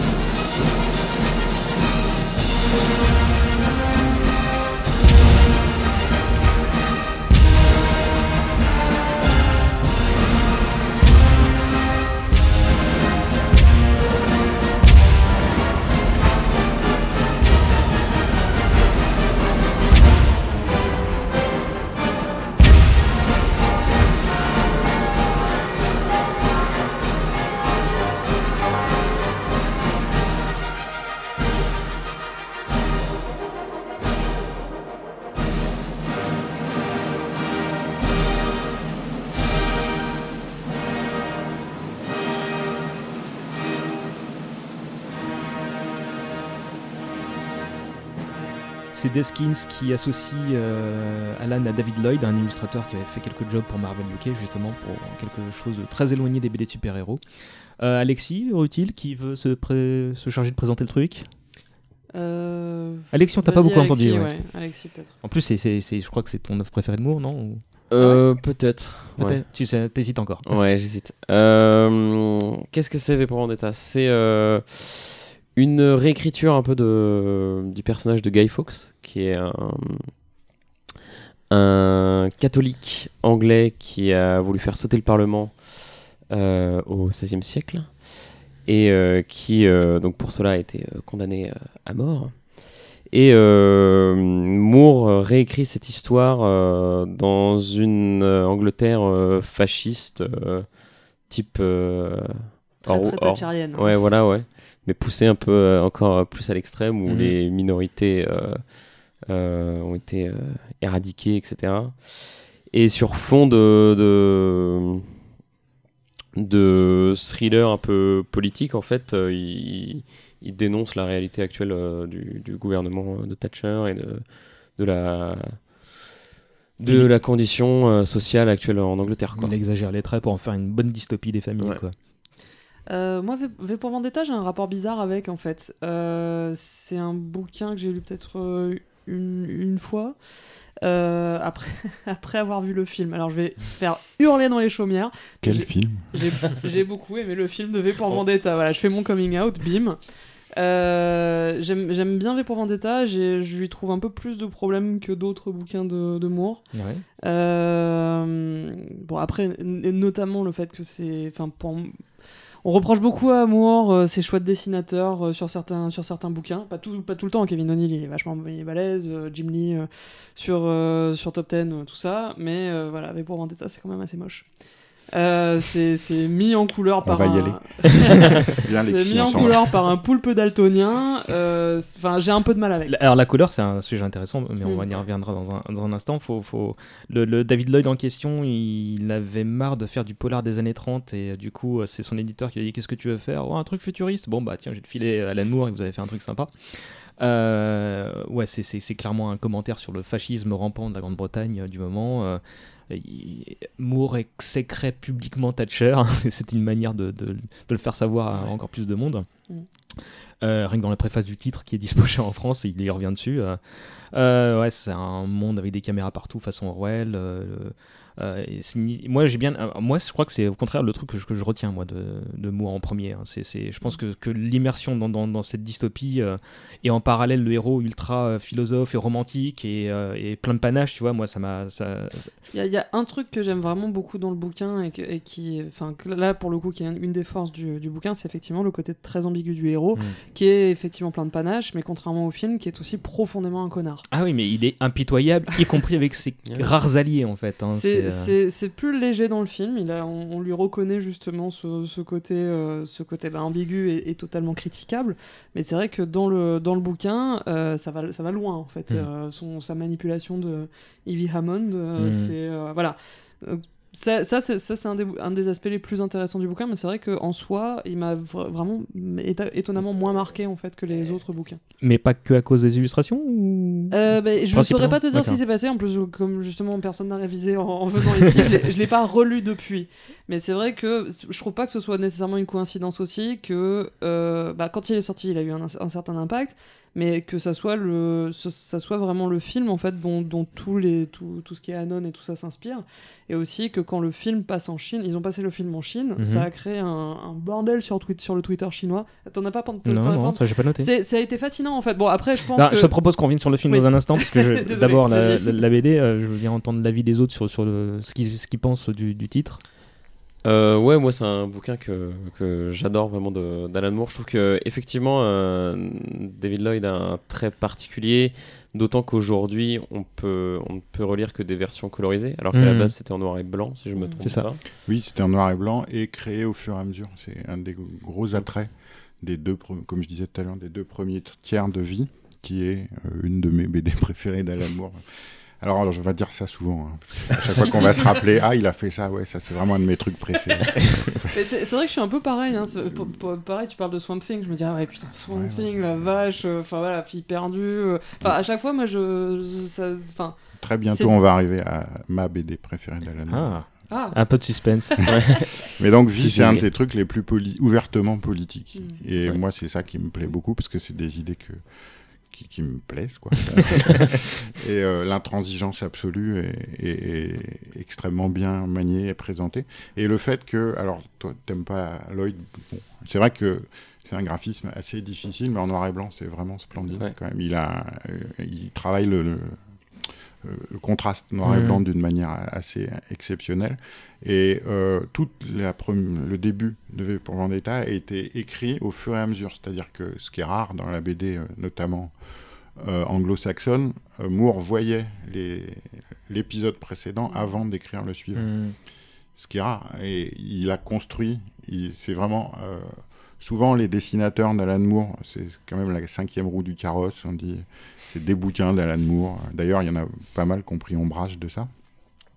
Mais euh, V pour Vendetta, c'est une des BD où le dessinateur a eu un, euh, le plus d'impact. Ah, et on- il lui doit énormément. C'est lui d'ailleurs qui a eu l'idée de, de, de- de Guy Fawkes comme, euh, Ouais. comme icône. euh. Et euh, bon, alors après, quand euh, on va, je sais pas quand on va parler de ça, mais Warrior s'est arrêté et la série a été un peu comme pour Marvelman, continuée pour euh, l'Amérique. Là, c'était pas pareil. Les, les Mm. derniers, je crois que c'est les quatre derniers En- comics. je sais c'est plus ont le été découpage, mais c'est directement. Pardon? Ont été écrits entièrement par Ouais, Alan ouais. Moore et, et Lloyd a un peu regretté que le, le système de ping-pong. Et directement colorisé là pour le coup. Oui, oui, bien sûr. C'était DC directement qui a, qui a chopé les droits. Et du coup, oui, c'est vrai que Lloyd n'est pas euh, aujourd'hui euh, colorisé, c'est pas très accessible, enfin, c'est Bah, particulier. Moi, Mais moi, ce qui m'avait tout de suite marqué, c'est l'écriture, euh, enfin, tous ces jeux de mots et ce travail sur le, sur le V, euh, la lettre et le, le 5 romain, etc. Mhm. C'est- C'est incroyable. Quoi. Oui. Euh, Après, il faut dire aussi effectivement que le, le monologue de V, justement, c'est. c'est- Enfin, c'est aussi célèbre maintenant, je dirais. Je, je pousserais jusqu'à dire c'est aussi célèbre que la tirade du nez de Cyrano de Bergerac, quoi. C'est. euh, Enfin, c'était l'idée de toute façon. Mmh, mmh, bien sûr. C'est plus, ils ont le même chapeau. ça. c'est écrit comme ça, mais c'est vrai qu'elle est, elle est tellement extraordinaire cette tirade euh, que ça marque. Quoi. Mais, mais au-delà de l'écriture qui est extraordinaire, euh, moi je retiens aussi euh, que bah, le personnage d'Eve, qui, qui est un personnage féminin, euh, comment dire, qui qu'on qu'on voit euh, grandir. Et euh, je, tu disais tout à l'heure que 2000 AD, enfin, pas mal de publications étaient vraiment euh, centrées pour, pour les lecteurs masculins. Là, j'ai l'impression que c'est euh, pour l'époque, c'est c'est Alors une Moore, euh, il s'est assez vite rendu compte que la BD américaine et britannique, donc puisqu'il copiait tout sur les Américains, était euh, a- axé sur les garçons et lui, il s'est ingénié euh, tout le temps à créer des personnages féminins forts. C'est un des premiers à l'avoir fait, Comme on va le voir de bien, plus en plus. bien avant tout le monde. Et, oui, a- alors, euh, alors effectivement, Eve d'envie, euh, mais euh, il y a beaucoup de personnages très forts Hmm. A- féminins dans, dans son œuvre. Et un truc qui m'a marqué aussi, et là j'étais pas au courant, et je me- je- j'ai réouvert la BD pour me rendre compte, c'était euh, qu'il n'y a pas d'onomatopée dans ce titre-là, et c'était une des premières BD à pas faire de pao, de kapao, des trucs comme ça, et, et apparemment ça aussi c'est une idée de, de, de Lloyd, et quand Lloyd a soumis l'idée à Moore, euh, Moore a dit non mais on, on peut pas sortir des codes comme ça, et puis finalement ils, sont, ils se rendent compte qu'ils ont un, un petit chef-d'œuvre en bout de course euh, en, en utilisant ce, ce- ce principe. Et du coup, il a fait pareil pour Watchmen. Bah ouais. Euh, moi, j'ai relu ça il y a deux, trois ans, peut-être au coin du feu en Bretagne. Euh, j'ai lu ça d'une traite, et c'est un gros bouquin, une après-midi, et ça m'a ça m'a mis la même baffe que la première fois euh, qui remonte à dix ans plus tôt, et, et ça se lit encore super bien, je trouve. Ouais. C'est euh, Mm. euh, c'est super actuel. Petit blanc. euh, non, mais euh, Oui, oui, oui, les thématiques, etc. Moi j'adore, ça emmerde les cons.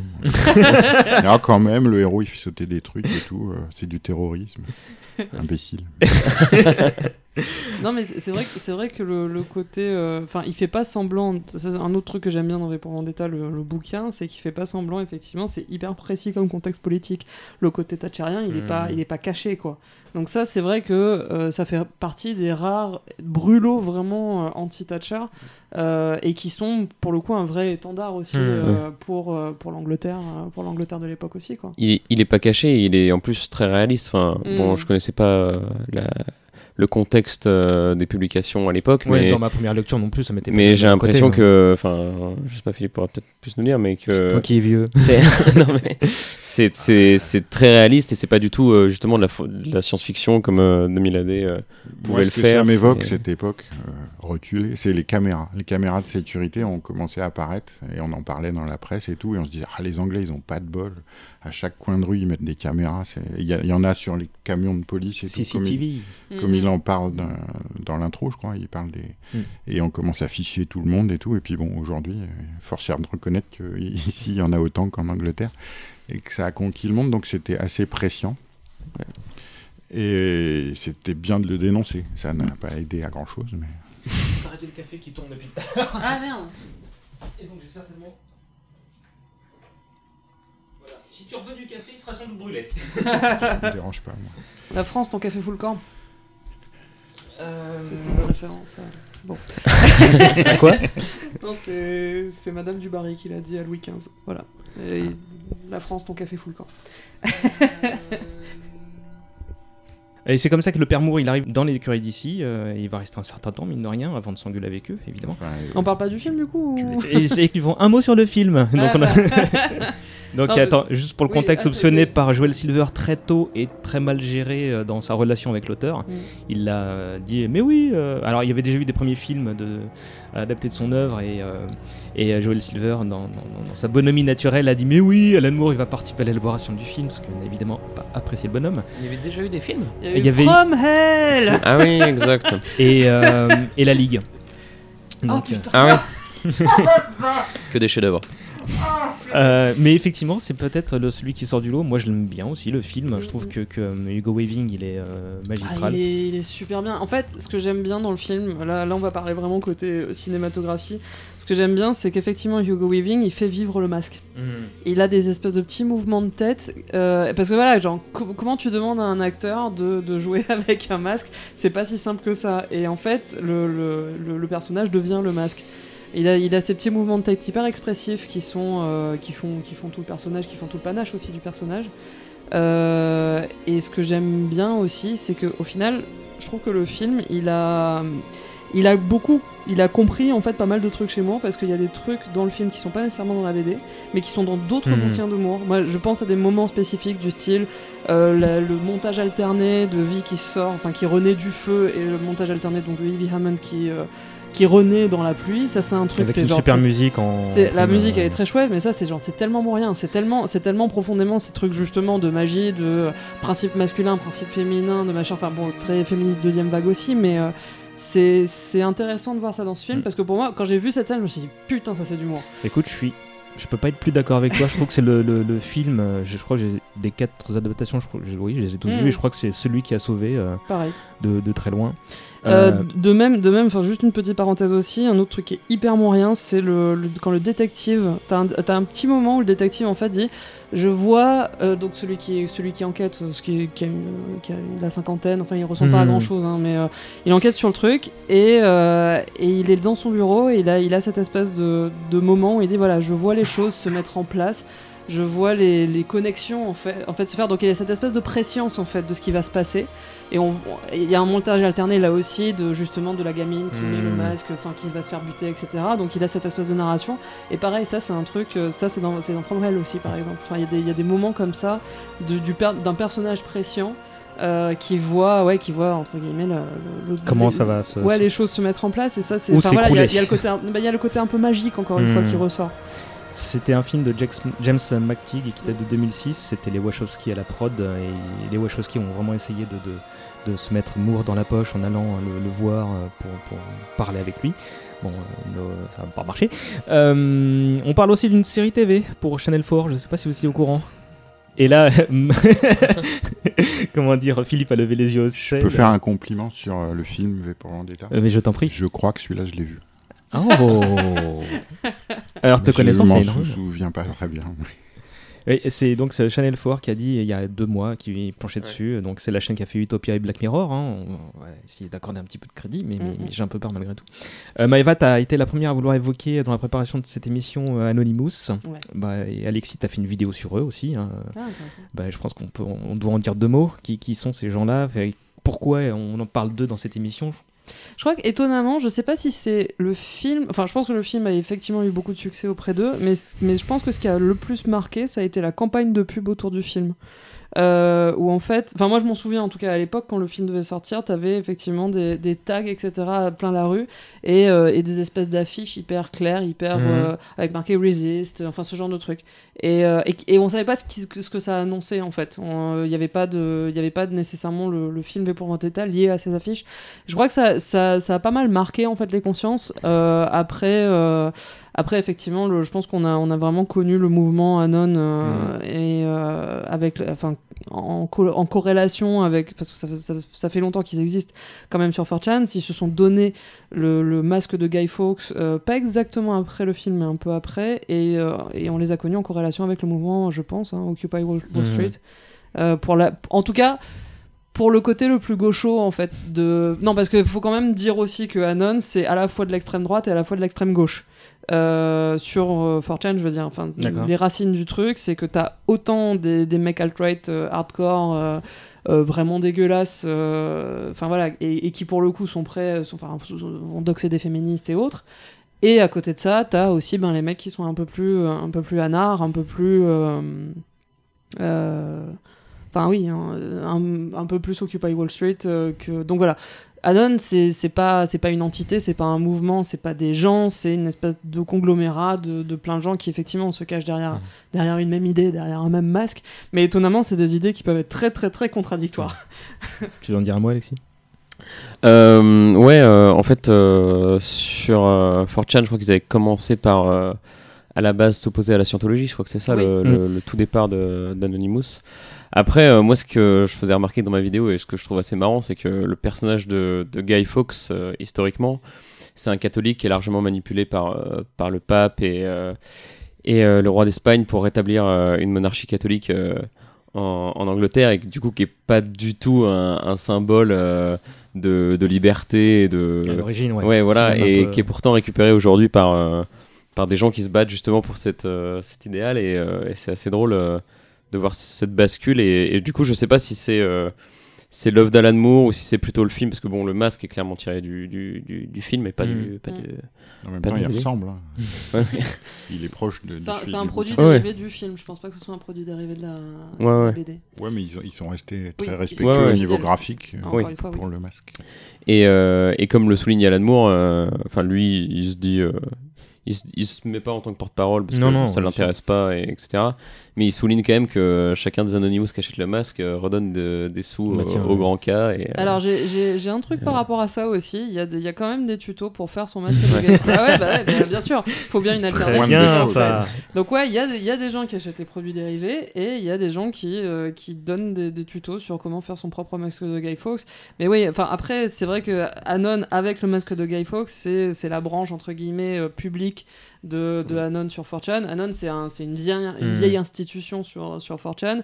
Euh, mais ça, enfin voilà, ça, c'est autant, c'est autant sérieux que troll que, qu'un truc à la con. Et effectivement, le, le- les manifestations contre les gays de scientologie, c'est, à moitié une, à moitié une connerie et à moitié sérieux. Il y a, a une partie qui le prend un peu plus au sérieux, etc. etc. Moi, il y a un truc dont, dont je me souviens, c'est quand justement il y a eu Occupy Wall Street et que euh, euh, Frank Miller a dit Mais qu'est-ce que c'est que ces gauchos euh, qui, qui, qui sont là devant, là, devant la, la bourse Et l'amour avait répondu Je suis sûr que t'aurais pas dit ça s'ils étaient grimés en Batman. Donc, j'ai trouvé ça drôle. Ah non, mais moi, l'opposition Frank Miller Alan Moore, c'est un truc qui me donne de la vie. J'adore, je, je trouve ça génial. Justement, si- s'il y, a- s'il y a des mecs vraiment à l'opposé du spectre, euh, l'un par rapport à l'autre, euh, Ouais. c'est Miller et Moore, quoi. J'adore. Et, et pourtant, hein, on va arriver à 86 bientôt, et Ah. c'est l'année où les deux ont débarqué Ouais. et ont mis les pieds dans le plat euh, en parallèle. Quoi. Ju- juste Donc, avant. Pour d'autres, c'est un peu un crève-cœur, en fait, l'opposition à Alan Moore. Miller. Ah, attends, juste rapido, désolé. le Twitter chinois, faut que je. Faut que je... Oui, vas-y. L'idée, ouais, le, le- le coup du Twitter chinois, en fait, c'est. Ils ont passé le film V pour Vendetta. Alors, je sais pas qui l'a fait en Chine, mais je pense qu'il n'existe plus euh, à l'heure qu'il est. Euh, ils ont passé le film V pour Vendetta et le Twitter chinois, du coup, a. Enfin, il y, a eu un- il y a eu une espèce de, de nuit où ils ont pas arrêté de tweeter. Je pense que pareil, les gens qui ont tweeté dessus. euh, je sais pas si on les retrouve encore de nos jours.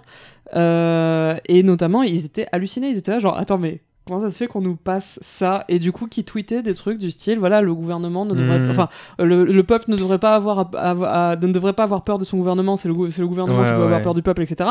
Et ils tweetaient ce genre de trucs et ils étaient, enfin, ils étaient tout fous. Ils étaient là, genre, oh mon dieu. Effecti- Effectivement, le mec euh, au commissariat de la censure, il a, il a, il a- pour avoir laissé passer ça. Je pense qu'ils ils ont, ils ont dû se dire, ah, film de super-héros, machin. pff, euh, ils, ont, ils ont même pas dû le voir. Je sais pas, j'ai- mais il y a eu un glitch comme ça dans la Matrix, si j'ose dire, pour ramener, rappeler les Wachowski.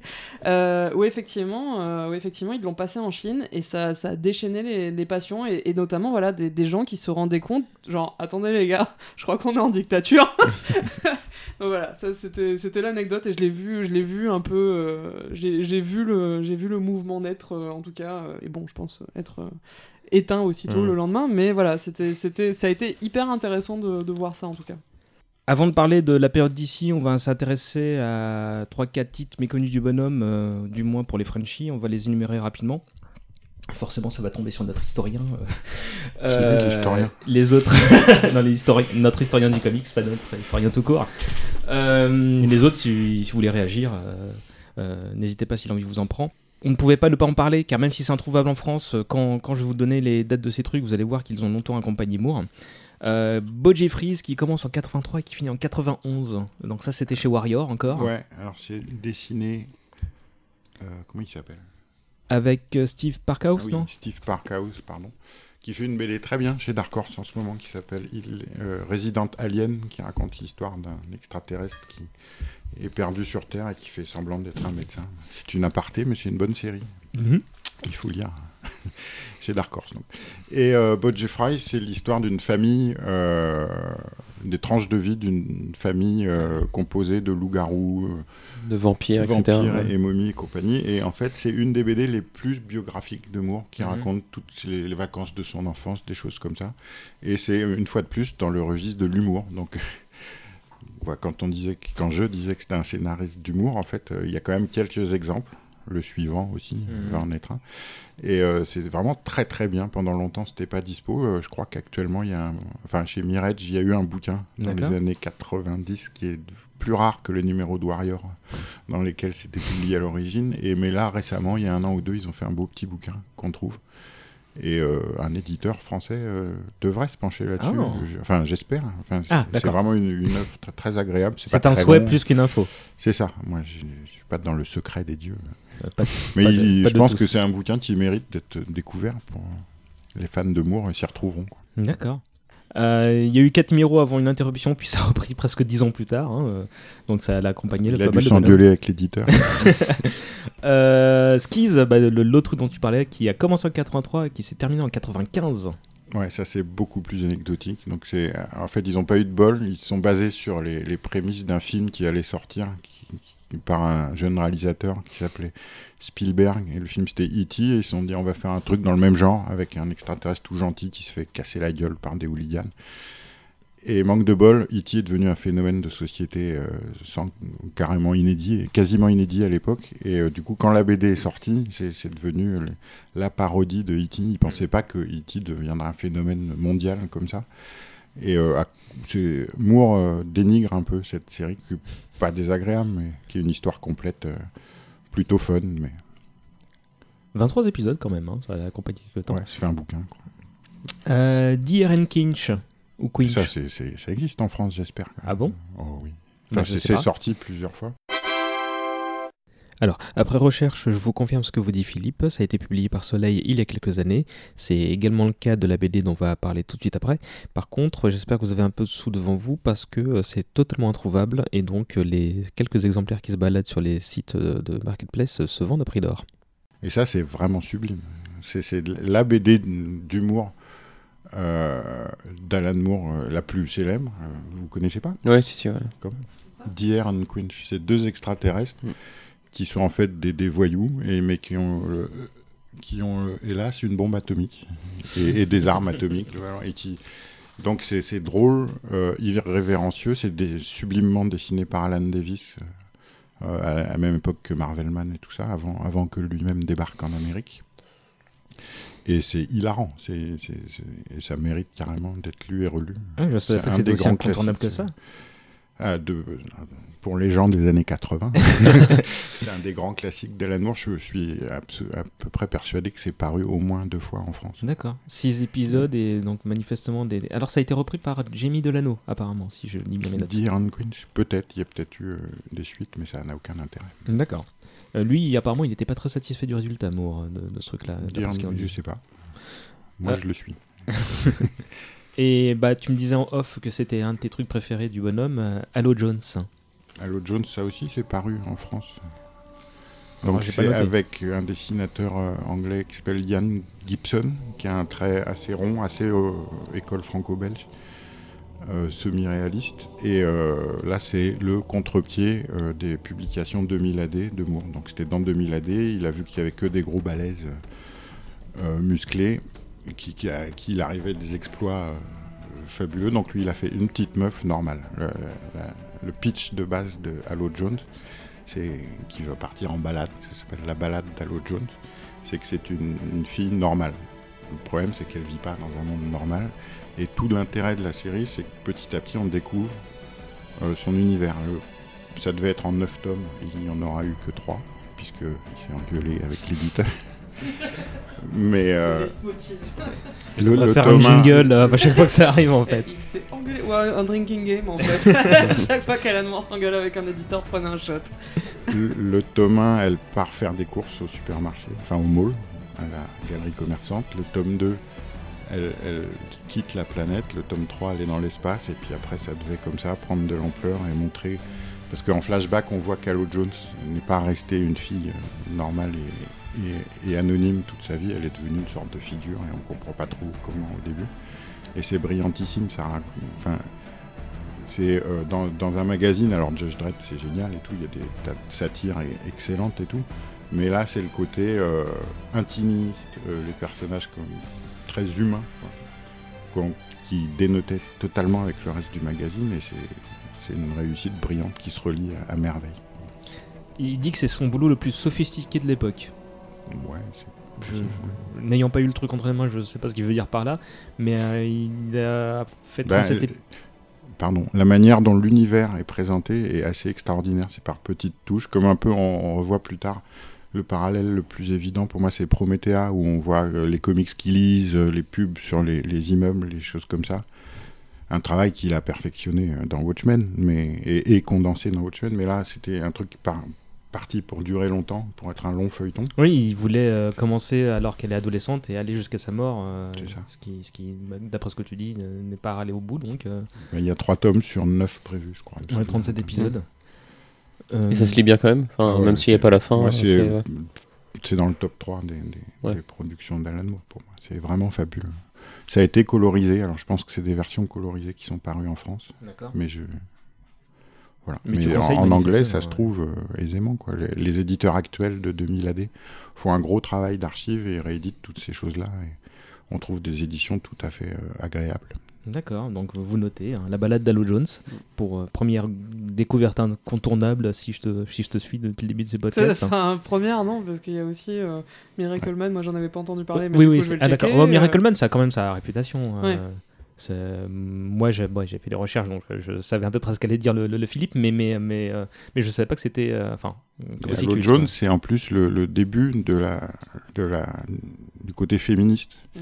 euh, politique d'Alan Moore où on, on sent vraiment un personnage féminin fort et euh, qui se démarque des, des- il voulait il le dit lui-même je voulais pas faire une barbare cosmique euh, avec des flingues partout euh, et effectivement. Halo Jones c'est une petite meuf normale Hmm. mais c'est le livre vous fera pleurer Oh, eh ben, ok, Nice. vendu.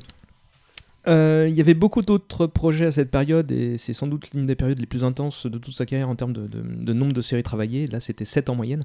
Euh, on ne peut pas tout citer, euh, on ne parle même pas des projets qui n'ont pas euh, finalement été lancés, Euh, sauf peut-être un qui a lui aussi souffert de la disparition de Warrior, ça s'appelait euh, Nightjar avec Brian Talbot. Ça te parle ça ou pas?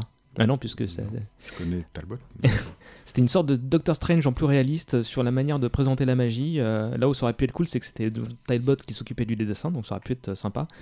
Euh, donc période fertile, euh, d'autant que, Moore continue la musique en parallèle. on aura le temps de se pencher dessus tout à l'heure. Euh, on est en 83-84 et pas mécontent du tout d'avoir fait un doigt d'honneur à IPC euh, et Marvel UK. euh, Moore en, en a Prenez assez un shot. Moore en a assez de la BD anglaise et à ce moment-là, donc DC lui tend les bras, euh, d'abord pour reprendre Vendetta comme on l'a vu, mais aussi pour lui offrir de nouveaux jobs. C'est une sacrée période de sa carrière qui s'ouvre lorsqu'il traverse l'Atlantique et bon, pas littéralement, je pense. hein, euh, il reste en Grande-Bretagne. Euh, Est-ce que vous savez comment il a été repéré et comment on l'a contacté? C'est indiqué dans la biographie. Il, est- il reçoit un appel du scénariste Len Wayne de DC qui Euh, était éditeur aussi qui était éditeur. Euh, Et quand il décroche, il pense que c'est David Lloyd qui déguise sa voix pour lui faire une blague. et, euh, et donc David Lloyd, donc le, le dessinateur de Vendetta, et c'est évidemment pour reprendre Van- Vendetta. Euh, et en fait, il pense que, enfin, d'après Moore, euh, c'est parce qu'il a gagné deux euh, Eagle Awards du meilleur scénariste euh, deux années de suite en 82 et 83 qui, et 82 et 83. Il pense que c'est ça qui a impressionné euh, la firme américaine, alors que c'est euh, selon lui deux, deux distinctions assez mineures. Et euh, lui, il l'accepte parce que travailler aux USA, ça veut dire euh, bosser des histoires qui font plus de 8 pages, comme tu, tu l'as dit tout à l'heure, c'est un peu le standard euh, anglais. Et surtout, euh, c'est bah, c'est la couleur, donc c'est le grand luxe. Et, et si, Len Wayne, si c'est Len Wayne qui a démarché Moore, c'est pas sans raison, il comptait lui refiler l'un de ses bébés. Et là, vous voyez de quoi je veux parler, peut-être. Au moins Philippe, Alexis aussi. Vas-y, Alexis. Bah, Swamp Thing. Et ben voilà. Ouais.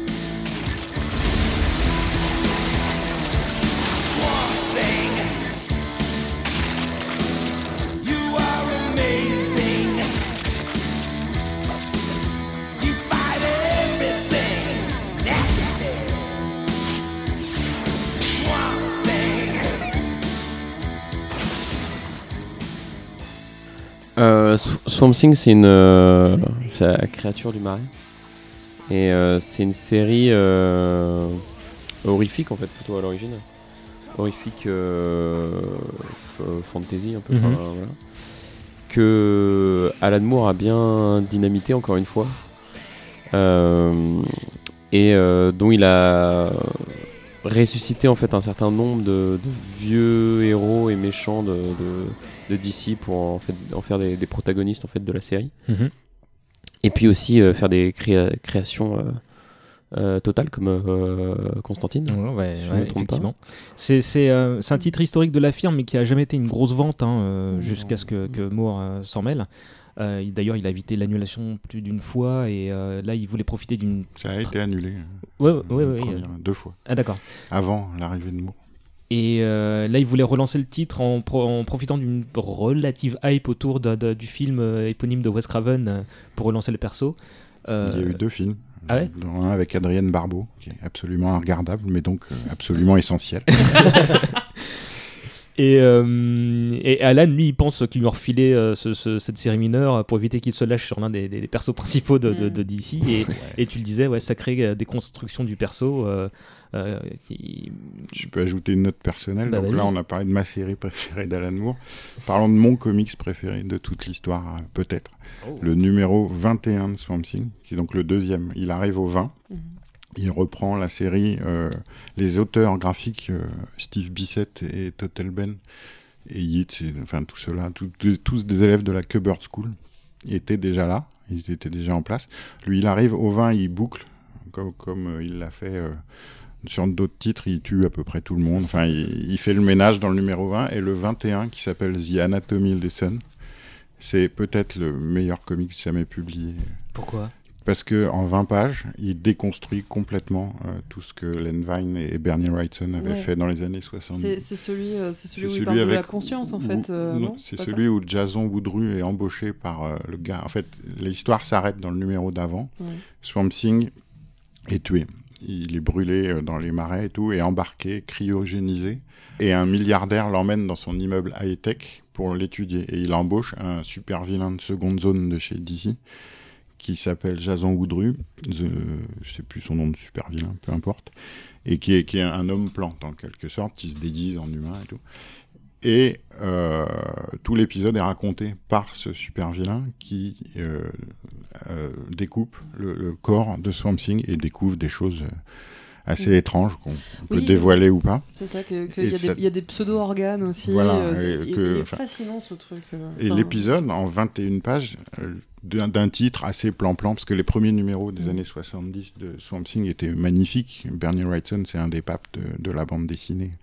Un des génies qu'on a perdu l'année dernière. Aussi. Lui aussi. Len Vine aussi. Les deux sont morts dans l'année. Et Martin Pasco, le dessinateur obscur que Alan Moore a remplacé, est aussi décédé en, en 2017. C'était pas une bonne année pour, Non, pour les comics, non. pour ouais. Swamp Thing. Bref, euh, et en 20 pages, vraiment, euh, Mm. de manière très ramassée, il réussit à, à faire, euh, à transformer totalement la série. Et euh, pour un premier pas aux États-Unis, parce que c'est la première chose inédite de lui qui est parue euh, outre-Atlantique, c'est absolument extraordinaire. Ça a complètement euh, relancé les ventes du titre, qui est Ouais. devenu un des fers de lance de DC, quoi, à ce point-là. Ben, petit à petit, ouais. Alors, comme euh, Alexis le disait, il fait intervenir plein de personnages. euh, la Justice League arrive quelques numéros après. Euh, il crée Constantine. Et il développe. Alors, il joue le jeu, quoi, à l'époque. il, crée, il utilise des personnages, il en crée. Et effectivement, petit à petit, la série prend de l'ampleur et ils perdent le Comics Code. Oui, oui, il fait un doigt d'honneur au. Bah, tu peux expliquer ce que c'est d'ailleurs Prenez hein. un shot. Alors là, c'est en accord. euh, pour une fois, l'éditeur est derrière lui. Le Comics Code, c'est une vieille euh, institution euh, qui date des années 50 et du McCarthyisme, en gros, où les auteurs comics se rendant compte que le- les comics faisaient peur à la majorité bien pensante et allaient être interdits, se sont auto-censurés et ont créé une commission qui interdisait en gros tout ce qui se faisait dans les IC Comics. C'est-à-dire qu'il fallait pas écrire Aurore dans le titre. Évidemment, ça visait un éditeur et pas les autres. Et plein de trucs comme ça, pas le droit de montrer des blessures à l'œil et tout. Et donc, euh, dans tous les comics américains des années 50 au, au début des années 80, tout est très réglementé à ce niveau-là. Il y a- mais il peut y avoir des histoires d'horreur. Euh, Mhm. La créature du marais a été créée parce que l'horreur revenait à la mode, mais ça reste très dans les clous. On voit pas beaucoup de sang. Et l'amour arrive et il dynamite tout ça parce qu'il Voilà, parle non seulement de politique, de racisme, de culte, d'inceste, de contrôle des armes à feu, de d'écologie of course, mais euh, vu le titre, mais, mais c'était même pas très courant pour l'époque. Euh, donc gros doigt d'honneur comme Mais on c'est vrai, disait. c'est vrai- euh, c'est vrai que si on s'intéresse à moi sous l'angle construction, déconstruction, c'est vrai que Swamp Thing, ça doit être le, le truc le plus emblématique en fait, parce que parce que c'est littéralement au cœur, dans justement le, le, le- le issue dont tu parles là. euh, euh, je crois que le- la base de l'histoire, c'est genre un mec qui se fait tuer, qui se fait jeter dans un marais. euh, Il y a C'est des un peu produits- spoiler, mais ouais, en fait, à, la base, euh, Alec Holland euh, était un savant qui, Ouais. qui travaillait sur un, un- une espèce d'engrais et tout. Et puis des méchants viennent dans son labo qu'il avait subtilement euh, euh, placé au bord des marais, on ne sait pas pourquoi. Mais... Et ils font tout sauter. Et ils tombent dans l'eau avec le produit chimique. Et là, il devient la créature du marais. C'est ça. Mais du coup, Et du coup, Moore, il n'y a le- pas de. Enfin, on ne doit pas spoiler dans l'émission. C'est. Ouais, depuis, les gens le savent, mais du coup, euh, ce que Alan Moore imagine, c'est qu'en fait, euh, Alec Holland est mort et que c'est pas lui. C'est que les plantes qui étaient euh, dans le marais euh, ont mélangé à la conscience de Alec Holland plus le produit, ont créé une nouvelle entité Mais- qui est en fait une plante euh, qui vit et pas un homme de Enfin, qui- qui- transformé qui- en qui plante. imagine être à la collante, c'est ça C'est ça, c'est- une espèce de. Enfin, c'est un- c'est une grosse réflexion sur la conscience. euh, Enfin voilà, qu'est-ce que la conscience Et au final, c'est ça, c'est même pire que ça. C'est limite le Swamp Thing, c'est littéralement le marais en fait. Hmm. C'est l'esprit du marais. Et en fait, il y a tout un truc assez poétique et assez intéressant sur ce qui est justement régénération, naissance, qui est au cœur même de, de ce qu'on- d'un marais, parce que le, le, le biotope d'un marais est basé dessus, sur Mhm. tout un, un truc de, de, de, de cycle de mort et de renaissance. D'ailleurs, je crois que c'est là-dedans que je l'ai appris aussi dans, dans Swamp Thing. Et, euh, et le thème, justement, voilà, le thème de déconstruction, il est au cœur de. Mhm. Parce que littéralement, bah, il fait totalement crever le mec. Voilà, enfin, on sait pas. Mais, euh, mais voilà, c'est dans la leçon anatomique, quand, il, quand le mec, euh, quand le mec l'autopsie, il voit des pseudo-organes, c'est-à-dire des, des trucs qui n'ont aucun, aucune utilité. Ça, c'est un truc qui Hmm. m'avait marqué aussi. Aucune utilité dans le corps, parce que ça ça fait pas fonctionner le corps. Mais voilà, comme il se rappelle avoir un corps humain et tout ça, donc il y a une espèce de pseudo-cœur en plante, un D'accord, ouais. pseudo Voilà, il y a truc en des plante. éponges euh, à la place du cerveau, alors Hyper que intéressant. il n'y a pas de synapse, quoi. Oui, c'est assez incroyable. Comme tu le disais, DC accepte de le suivre et de se passer du logo du, du fameux code. C'est une première pour oui, l'époque. oui, c'est c'est assez. euh, Alors après, il y a les petits éditeurs indépendants qui, bien sûr, l'underground et tout ça, s'en était passé bien avant, mais un comics de distribution nationale chez un des deux grands éditeurs, c'était inédit à l'époque. D'accord. C'est, tu, tu l'as dit, Alexis, c'est aussi là que est né euh, John Constantine. Moi, euh, pareil, j'ignorais que c'était une création de- d'Alan Moore hein, à Ouais. l'origine. J'ai juste noté que qu'il répondait au souhait euh, de, de je sais plus quel illustrateur, je l'ai pas noté, d'incorporer un personnage euh, qui ressemble à Sting. Steve Bissett, je pense. Bissett. Donc voilà, John Constantine, c'est Sting, vous le savez. Ça Euh, se voit au début. Hein Ça se Paul Atreides aussi, c'est style, apparemment. non, c'est euh, c'est un Harkonnen à, Ah. Sting. Euh, Qu'est-ce que j'en où j'en étais Euh, Il termine euh, Swamp Thing en pleine gloire après 45 épisodes, ce qui est le, je crois que c'est son plus long run, hein, le plus long run de sa carrière. Il est très fier du résultat et, et il a exploré toutes les idées qu'il voulait. Euh, et euh, donc, bah, on peut manifestement Mais il parler. s'en de- va avant de s'engueuler avec l'éditeur, ça c'est. Mais il s'est pas encore engueulé avec DC là. Refermez euh, la bouteille, refermez la bouteille. il est, il est même assez content de sa collaboration à ce moment-là. Euh, DC lui propose de bosser sur quelques autres titres de son catalogue et notamment Superman pour qui il écrit euh, quelques petites histoires secondaires avant de lancer dans, dans, dans un arc qui est resté culte. Vous voyez lequel? Whatever happen. Voilà, celui-là même. Ou euh, Les derniers jours de Superman en français, Ouais, si je dis pas de bêtises. Avec Bizarro, euh, non Euh, je sais pas, je l'ai pas lu fait, celui-là. à l'époque, euh, DC, c'est encore moi qui parle.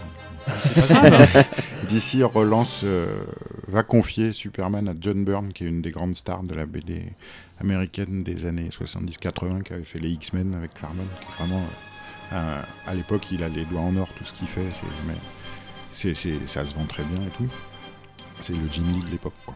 Et euh, avant ça, ils vont, ils, ils ferment la, enfin, ils ferment la page de la période précédente de Superman et ils arrêtent des titres qui ont des numérotations dans les 500. euh. Donc c'est un moment un peu émouvant où euh, le, le héros un peu suranné, un peu que, que les gens, euh, qui intéressent plus grand monde, va, va changer, devenir, être modernisé. Donc avant ça, il file à Alan Moore les trois titres, enfin les ultimes numéros des trois séries Superman mensuelles, dans laquelle il raconte une histoire euh, un peu déconstructrice, mais et assez rigolote, avec le dessinateur Kurt Swan, qui est le grand dessinateur de Superman dans les années 60. Euh, et donc le principe, c'est d'imaginer les, derniers jours, bah, d'où le titre français de, l'homme d'acier. Euh, pas un truc canon, j'imagine, mais euh, je crois qu'il qu'il- il englobe toute son histoire comme s'il se souvenait de tout ce qui lui était arrivé depuis les années, les années 30 au, personnage. Donc je trouve l'idée assez sympa. Euh, donc là, il bossait sur Watchmen déjà en parallèle. euh, et le titre n'était pas encore sorti. Euh, à part Superman, Moore, il a touché un peu à tous les super-héros de la maison, euh, du Green Lantern au Mega Man. euh, il essaie de faire du social quand il peut, notamment sur Green Arrow, où il parle euh, dans un épisode de violence domestique. Est-ce qu'il y a quelque chose de notable dans le mainstream euh, de lui chez DC euh, Bah, Ah, ce qui est marrant, pardon. Vas-y, Alexis. Moi, je vais peut-être dire une énorme connerie, mais est-ce que c'est pas aussi euh, l'arrivée de d'Alan Moore sur euh, Swamp Thing euh, qui va créer euh, après euh, Vertigo et toute cette ligne ouais. Petit Ouais, à petit, en ouais. fait, le titre s'est bien vendu. Il a, comme l'a dit César, abordé des thèmes qui n'étaient pas habituellement abordés. Euh, ils ont pu se débarrasser du Comic Con. Petit à petit, en, en plus, derrière Alan Moore, vu le succès d'autres scénaristes euh, anglais sont venus écrire. Milligan, Delano qui a créé Hellblazer euh, à partir du personnage de John Constantine. Et petit à petit, euh, DC s'est retrouvé avec un pool de séries euh, un peu déviantes, un peu adultes, qui, qui collait plus très bien au label DC. Et donc, ils ont missionné Karen Berger, qui a créé le label Vertigo à partir de titres existants déjà. Et, Mhm. euh, Swamp Thing est devenu un titre Vertigo, Sandman aussi. euh, Sandman paraissait déjà avant que le label soit créé, et ils ont mis tout ça dessous. Donc, ouais, il a clairement infusé cette nouvelle ligne euh, sans en être le. le- Il a le fait créateur, passer euh, le comics de super-héros et le comics, en fait, le fascicule euh, multicolore américain à l'âge adulte. C'est quasiment Alan Mhm. Moore à lui tout seul qui a fait ça, moi je pense. Bah, c'est- on, on sentait que, euh, de la part du bonhomme que, que, quand il, est commissionné sur une série euh, populaire comme Superman, euh, il veut rendre hommage au personnage parce que c'est le héros de son enfance, mais il a aussi l'intention de, comme tu l'as dit, de faire passer le lecteur à l'âge adulte et de, faire de ses écrits qui- non seulement des, objets corrects, mais des bons euh, objets littéraires. Et euh, ça aussi, euh, outre les sujets qu'il évoque, je, pense que ça, participe à, cette maturité euh, qu'il a, euh, implantée.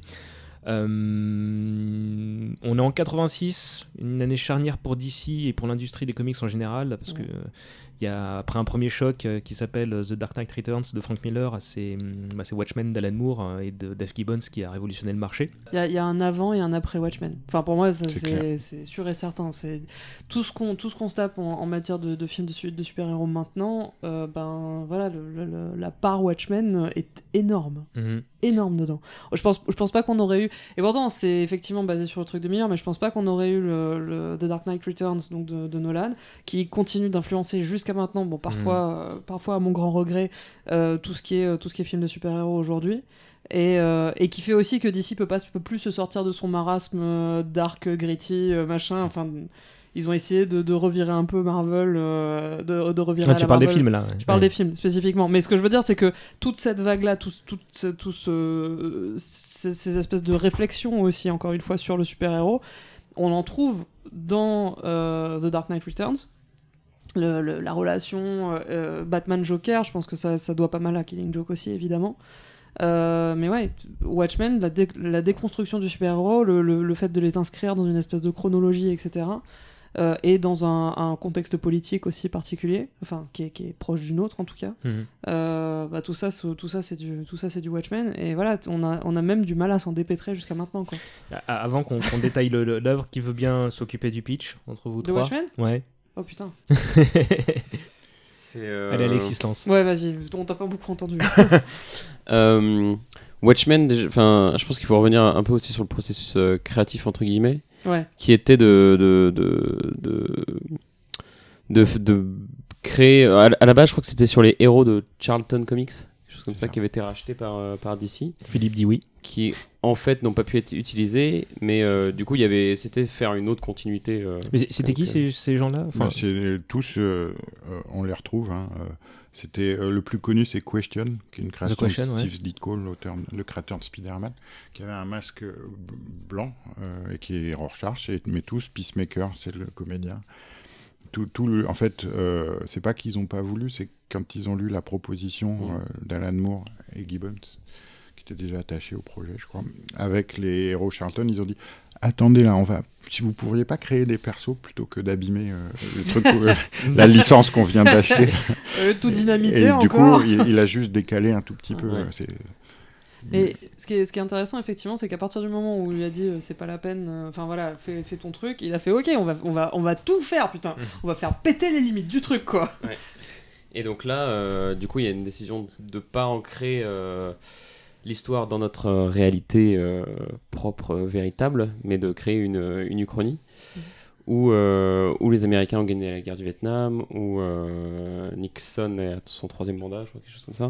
Et tout ça grâce aux super-héros. Voilà, parce que en fait, il y a les super-héros qui existent euh, dans, notre- dans, dans cette réalité, Mhm. et, euh, et dont Docteur Manhattan en fait est le, est le premier et le, et le, le plus puissant quoi. Et c'est assez intéressant dans les, dans les annexes des différentes éditions, on voit les, les, les réflexions de, de Moore. euh, euh, qu'il écrit à, à Gibbons et euh, il dit oui alors euh, comment réagirait la Russie si les Américains avaient un super héros etc et, et du coup le, le monde qui, qui crée est très réaliste euh, bien que bien que de fiction Mhm. et, et du coup, dans ce monde, il, il lance un, un, un- un thriller, encore une, encore une fois, sur, sur les super-héros, où un, un justicier, qui, mais qui n'a pas de, de pouvoir particulier et, et- et qui faisait partie de la bande des, des Watchmen, est tué.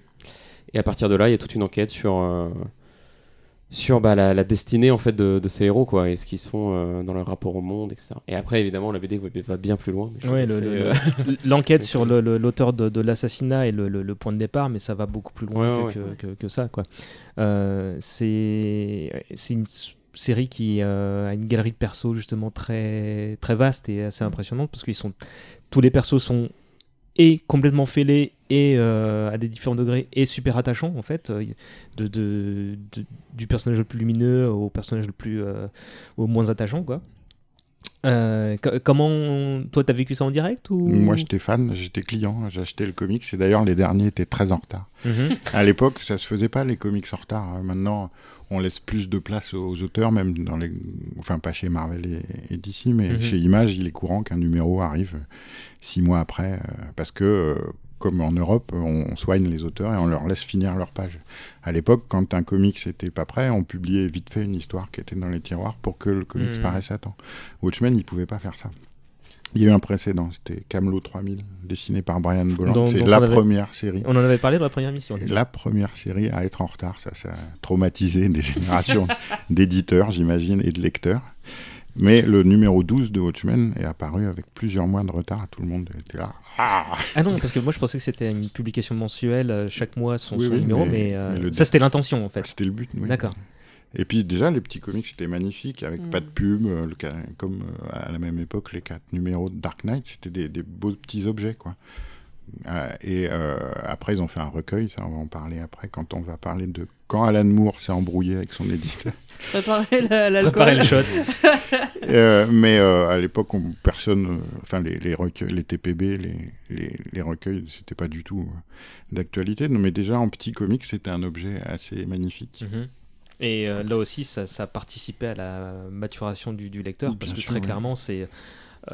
Bah, je pense que c'est l'œuvre la plus culte euh, Mhm. de, de Moore. euh, Ouais. et- On a du, Clairement, ouais. presque Et- du comics en règle générale aussi. Ouais. Voilà, ouais, Parce moi, qu'en fait, en fait, ça intervient dans l'histoire du. que, euh, on peut pas parler de Watchmen sans, sans parler du fait que c'est c'est non seulement méta sur l'époque à laquelle ça paraît, donc on est en pleine guerre froide effectivement. Donc Mhm. ça, non seulement c'est genre pile dans l'époque, mais il y a aussi une réflexion donc sur l'époque, mais il y a aussi une, une réflexion parce que je, je disais qu'il y a une chronologie aux super-héros dans la, la diégèse de, de l'histoire, mais on, on parle aussi du coup chronologiquement des comics d'une manière générale Mhm. de, de- des différentes phases, des âges d'or, des machins, enfin voilà, qui sont, qui sont intervenus dans, euh, dans, les, dans l'industrie comics d'une manière générale. Et on arrive quand même avec. Enfin, ce qui est intéressant avec Watchmen et avec, de, avec le, Dark, le Dark Knight de, de Miller aussi, c'est que c'est deux œuvres qui, qui sont des, où on se rend compte qu'on arrive au bout d'un modèle. Mhm. On a, on, on- le, le, le super-héros est en crise à ce moment-là, et c'est c'est- ces deux bouquins. Donc évidemment, moi je suis moins Miller que, que Moore, je suis beaucoup plus Moore, Euh, même si je reconnais l'apport de, l'apport de Miller au, au truc. Mais voilà, le, de- le fait de, euh, de revenir sur le mythe du super-héros. Euh, de, et de, voilà, de, le déconstruire, de l'analyser, de, euh, de, le, transformer aussi. Ils sont tous les témoins de- de- de- d'un- bah, d'une période changeante. euh, ils arrivent au bout. Et tu, tu l'as- enfin, vous les avez évoqués. Il y a plusieurs sujets, plusieurs réflexions. euh, euh, évidemment, la violence, euh, le- le- le- la guerre froide, euh, parce que c'est c'est ce que vivaient, euh, comment dire, le- les États-Unis à ce moment-là. Mm. La peur du nucléaire, ouais, Ouais. qui, qui est très très très présente dans, dans- dans le bouquin. Euh, et c'est aussi une critique de l'autorité, parce que justement, si les Watchmen sont des. euh, alors à ce moment-là, justement, ils n'ont plus le droit d'exercer dans la BD, euh, si je, dis- si je me rappelle bien. Mais, mais euh, À part le comédien qui est- qui, Qui est- pour qui des raisons précises. du Et- gouvernement. euh, C'est le, bras armé du gouvernement. Et, et d'où d'où la maxime euh, Who Watch the Watchmen. euh, et et, euh, c'est c'est- de bout en bout, c'est brillant parce qu'en fait, il, il, il décide pas d'ouvrir un chapitre sur, euh, sur dire bon, bah, je vais parler de ça. En fait, dès le début de, de, de, de l'œuvre, en fait, il instaure vraiment sa propre mythologie. Les Minutemen euh, participent à, à la réflexion et permettent de, de, de parler du, du présent, alors que euh, dans un contexte qui est déjà super riche et tout aussi intéressant que euh, de, de fil en aiguille. Et ce que, euh, moi, ce qui, ce qui, ce qui m'a beaucoup euh, perturbé à l'époque, parce que j'ai lu là sans doute un peu jeune et j'avais pas, euh, lors de ma première lecture, et j'avais pas sans doute pas apprécié, c'est que bah, les personnages étaient gris en fait. Ils étaient pas des, des, des- avec leur, euh, leur cap, euh, euh, c'était pas des personnages flamboyants. Et, et, ce- et dans, je l'ai relu quelques années après euh, et je me suis rendu compte que, que Moore était très, euh, très sincère dans son approche, dans le sens où il disait non, mais c'est pas le hibou qui a raison, c'est pas euh, Rorschach à l'inverse, euh, qui est l'inverse du spectre qui a raison. Non, ils ont chacun leur, leur manière de, de, de penser, d'appréhender les choses et c'est au lecteur de, de, de, bah, de On- se faire sa propre idée. On lui, on lui sent quand même une tendresse particulière pour Rorschach. Parce que moi j'ai une théorie par rapport à moi, c'est que Et il est pas d'accord, il a des. Et moi je trouve qu'il qu'il a, des, il a des, des personnages comme ça où. Bon, ça veut pas dire qu'il est nécessairement d'accord avec eux, mais, Non. mais, mais qu'il leur donne quand même une, une, la, la part belle. Un en fait. Ouais, il a les un bons temps de dialogues, parole. c'est Bah, vrai. je, je il a, pense, il je a pense- les je bonnes phrases. Je pense notamment à, à Hyde, en fait, dans, dans la Ligue des Gentlemen, moi, qui me, que je rapproche pas mal de Rorschach aussi. Parce que, pareil, ces espèces de, de personnages, je crois que ce que Moore aime chez eux, encore une fois, sans nécessairement être d'accord avec eux, c'est qu'ils vont au bout de leur logique. Mmh, Et en même temps, vrai. quand on voit le, sont- le bonhomme, on peut comprendre que le mec, il aime bien les persos Il qui aime ont leur logique. qui l'intransigeance, c'est vrai, Ouais, ouais, c'est ouais. ça. Ouais, c'est vrai. Et, euh, et, dans, et tout ça montre quoi? Je pense que ça montre que, que, que bah, qu'il qu'il prend pas son lecteur comme un abruti. Il pense qu'il est intelligent, il lui expose une situation et il dit voilà, euh, qu'est-ce que qu'est-ce que t'en penses toi Ce que, ce que euh, j'aime particulièrement en fait avec les Watchmen, c'est que c'est un comics sur les comics en fait. Donc il y a- il y, a la dimension intertextuelle, mais il y a la dimension métatextuelle. Et encore une fois, en tant que Les réflexion, deux autres hochent la tête. euh, mais en tant, en en tant rythme. que réflexion sur les comics, mais c'est J'attendais qu'on en arrive là. Non, parce que c'est c'est brillant à tous les niveaux. C'est ça qui est extraordinaire avec avec ce, ce bouquin. Enfin, je crois effectivement c'est difficile d'établir un top 3 des œuvres d'Alan Moore parce qu'il y en a tellement qui sont bien, tellement qui sont cool. on Et- s'y et essaiera voilà. pas. hein. Mais c'est vrai que voilà, pour moi, pour moi, Watchmen, ça a été tellement fondateur parce que parce que tu peux prendre n'importe quel angle et, et tu te dis oh là là. De toute façon, oui. Watchmen est un peu à part, comme tu le disais, c'est très très haut dans son panthéon et même pour lui, c'est devenu pesant, je pense. Ouais. Euh, mais parce qu'il a, enfin, c'est de loin son œuvre la plus célèbre, la plus vendue. C'est la base de tout un phénomène d'édition, le, le Mm. recueil, le TPB, le recueil de comics, le- les comics regroupés en recueil et vendus comme un livre.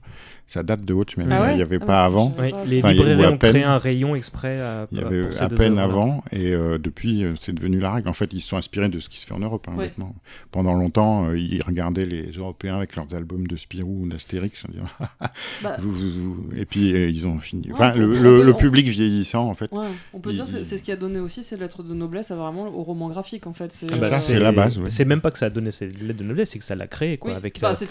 c'était une insistance de Moore de parler de graphic novel aussi. Enfin, si je me si je me trompe Euh, pas, je non, moi au contraire, je il est euh, très critique sur le terme. Ah ouais il pense que pour lui, c'est- de la BD. euh, c'est un terme pour dire de la BD qui est vendue cher en fait. Ouais. Euh, À la base, c'est Will Eisner, le- l'auteur Ah, ouais, du. Spirit, qui a créé des, des histoires longues qui publie en, en, en gros recueils, qui, Mm. qui étaient les premiers graphic novels. Mais euh, Le fait est que euh, on va bientôt parler des embrouilles. euh, J'ai l'impression d'insister là-dessus.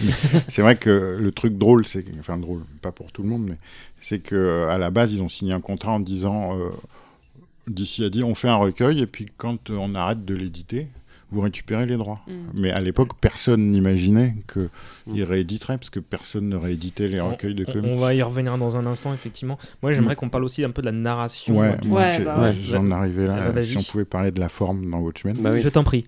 c'est quand même euh, la bande dessinée, c'est un art à part. Moi, je préfère personnellement ça au cinéma ou même à la littérature parce que c'est un amalgame assez assez extraordinaire le du en texte l'air. et d'images. Et euh, quand on lit euh, le brillant truc de Scott McCloud euh, qui s'appelle L'art invisible en France, euh, c'est tout est enfin dans Watchmen, Alan Moore, on a bien l'impression qu'il a avant que Scott McCloud éc- écrive ça, il a pris tout ce qu'il savait sur la bande dessinée, il a dit je vais m'en servir. C'est ça, c'est une BD totale. C'est on peut l'ellipse entre les cases, la symétrie, Mm. le la manière de raconter une histoire, la- le, le rythme de lecture, le- le- les pages qu'on tourne, la fin des chapitres, enfin tout, tout est étudié dans les moindres détails. Si on regarde les scripts, c'est hallucinant. Et donc Watchmen, c'est la BD absolue, je pense. Mm, c'est mm. donc pour ça qu'il est complètement euh, ha- hallucinant et ridicule de vouloir en faire un film de cinéma, par oui, exemple. alors ça, ça, j'aimerais, bien revenir dessus parce que c'est vrai que c'est intéressant. C'est le fait que de prendre une BD qui parle à ce point de la BD qui, en fait, qui utilise autant le médium euh, pour, pour dire, enfin, et pour, pour, pour placer la BD en tant qu'art total, effectivement, en tant que art à part euh, à 100%, qu'il fasse un film et ils se disent ce qu'on va adapter dans tout ça, c'est l'histoire. C'est genre, Oui, parce que Moi, je, euh, on- je pense qu'on va devoir parler un petit peu du film. Dans Ouais, un- non, je vais vous relancer dans un instant et limite euh, reprendre à cet endroit-là. Euh, Spoiler alerte, je- je l'ai pas- vu le film. bah, euh, tu- Écoute, t'auras d'autres occasions. Je, tu- tu- vais t'apprendre un truc qui va te faire marrer. Euh, mais euh, moi, j'ai une petite citation. C'est Watchmen a démarré comme une histoire sombre de super-héros et s'est terminé en métaphore à plusieurs niveaux des effets du pouvoir sur la société. Mais à dire vrai, je pense que Watchmen parlait de sa propre structure et suggérait de nouvelles façons de voir les choses. Et les nouvelles choses ne manquaient, manquaient pas, comme on l'a vu, et, et je pense que, que, tout ce qu'on vient de dire Très là, bien vu. Qui, Ouais. qui a dit ça? Bah, lui-même. D'accord. Je suis d'accord avec Alan Moore. Alors, enfin, Lui-même est d'accord avec ce qu'il a fait, c'est déjà bien. Come gather round, people, wherever you roam, and admit that the waters around you have grown, and accept it that soon you'll be drenched to the bone. If your time to you is worth saving, then you better start swimming or you'll sink like a stone, or the times they are a changing.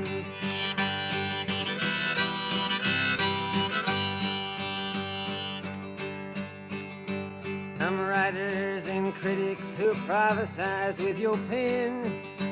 And keep your eyes wide, the chance won't come again. And don't speak too soon, for the wheel's still in spin. And there's no telling who that it's naming.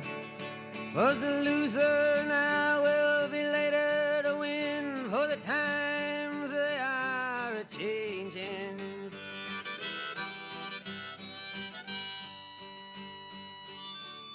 Mais dans la narration, il y a aussi bah, la narration visuelle. euh, Enfin, le- c'est un, c'est- c'est un- c'est un chef-d'œuvre, euh, y compris euh, euh, grâce à. Alors le pauvre Gibbons, oui, un- un- une fois de plus, le dessinateur de d'Alan Moore fait un peu euh, euh, mouche du coche, quoi, mais il a quand même un rôle très important parce que C'est- son c'est style extrêmement clean. les plus connu de lui, mais après. c'est un Oui, dessinateur oui, oui. d'Alan Moore, quoi. Voilà, oui, mais, Mais mais le- je pense que personne d'autre, euh, même avec les, les gens avec qui il travaillait à l'époque, n'aurait apporté cette dimension euh, à, à la BD. Il a- Une il a- petite parenthèse, je sais pas si tu vas le mettre en, en lien, mais j'ai j'ai un- une image d'un dojin japonais qui met Alors en non. scène Alan Moore et Dave Gibbons euh, qui se font des papouilles. Ah, finalement, si, on va le faire. Donc, tu me rappelleras euh, je j'ai l'image, je vais te la filer. Euh, moi, ça, c'est pareil, c'est comme ce que, ce que je disais, ça, le- Alan Moore et, et Miller qui se, foutent sur, qui se foutent sur la gueule, ça me fait plaisir. Ça, ça me fait plaisir aussi. Alexis, tu voulais dire un truc sur la narration? Bah ouais, c'est brillant euh, du début à la fin, quoi. Que ce soit. euh, ce... Enfin, moi, je l'ai relu il y a pas très longtemps pour mon épisode justement d'Analeps où je parlais de Watchmen. Et j'avais oublié à quel point, euh, rien que dès le premier chapitre, euh, quand on le termine, c'est une claque euh, visuelle du début à la fin sur, sur cette, cette tension permanente qui- qu'il arrive à te, à te donner. Il n'y a, jamais un- il y a jamais un moment un peu mou, un peu creux dans le dans l'histoire et, et même sur les réflexions un peu un peu métaphysiques etc du, du, du docteur Manhattan qui sont Hmm. pas à mon avis les parties préférées pour beaucoup de gens je trouve qu'elles ont pourtant beaucoup de sens Alors et que, elles euh, apportent euh, Bah, ce qui- énormément à Ce qui, est génial, ce qui est génial aussi, c'est que bah, du coup les personnages servent une fonction de, de une, une fonction BD à l'intérieur de la BD. Effectivement, Ouais. le docteur Manhattan, enfin c'est marrant que ton émission s'appelle Analepse parce que tout le principe du personnage dans la partie qui lui est consacrée, c'est les analepses et les Ouais. prolepses justement, qui est, qui est de façon brillante aussi, enfin vraiment hyper intéressante. Euh, Rorschach, effectivement, on en, on en parlait le coup de le coup de la symétrie, toute la partie qui lui est dédiée, c'est c'est un truc construit en, en symétrie. Enfin, Mm. tout le tout le, Tout le l'épisode, chapitre, ouais. le chapitre est construit en,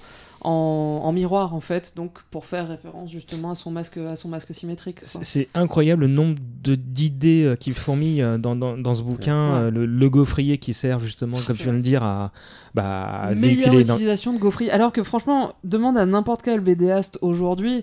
Le, le gaufrier, c'est c'est la mort de l'âme, quoi. c'est genre.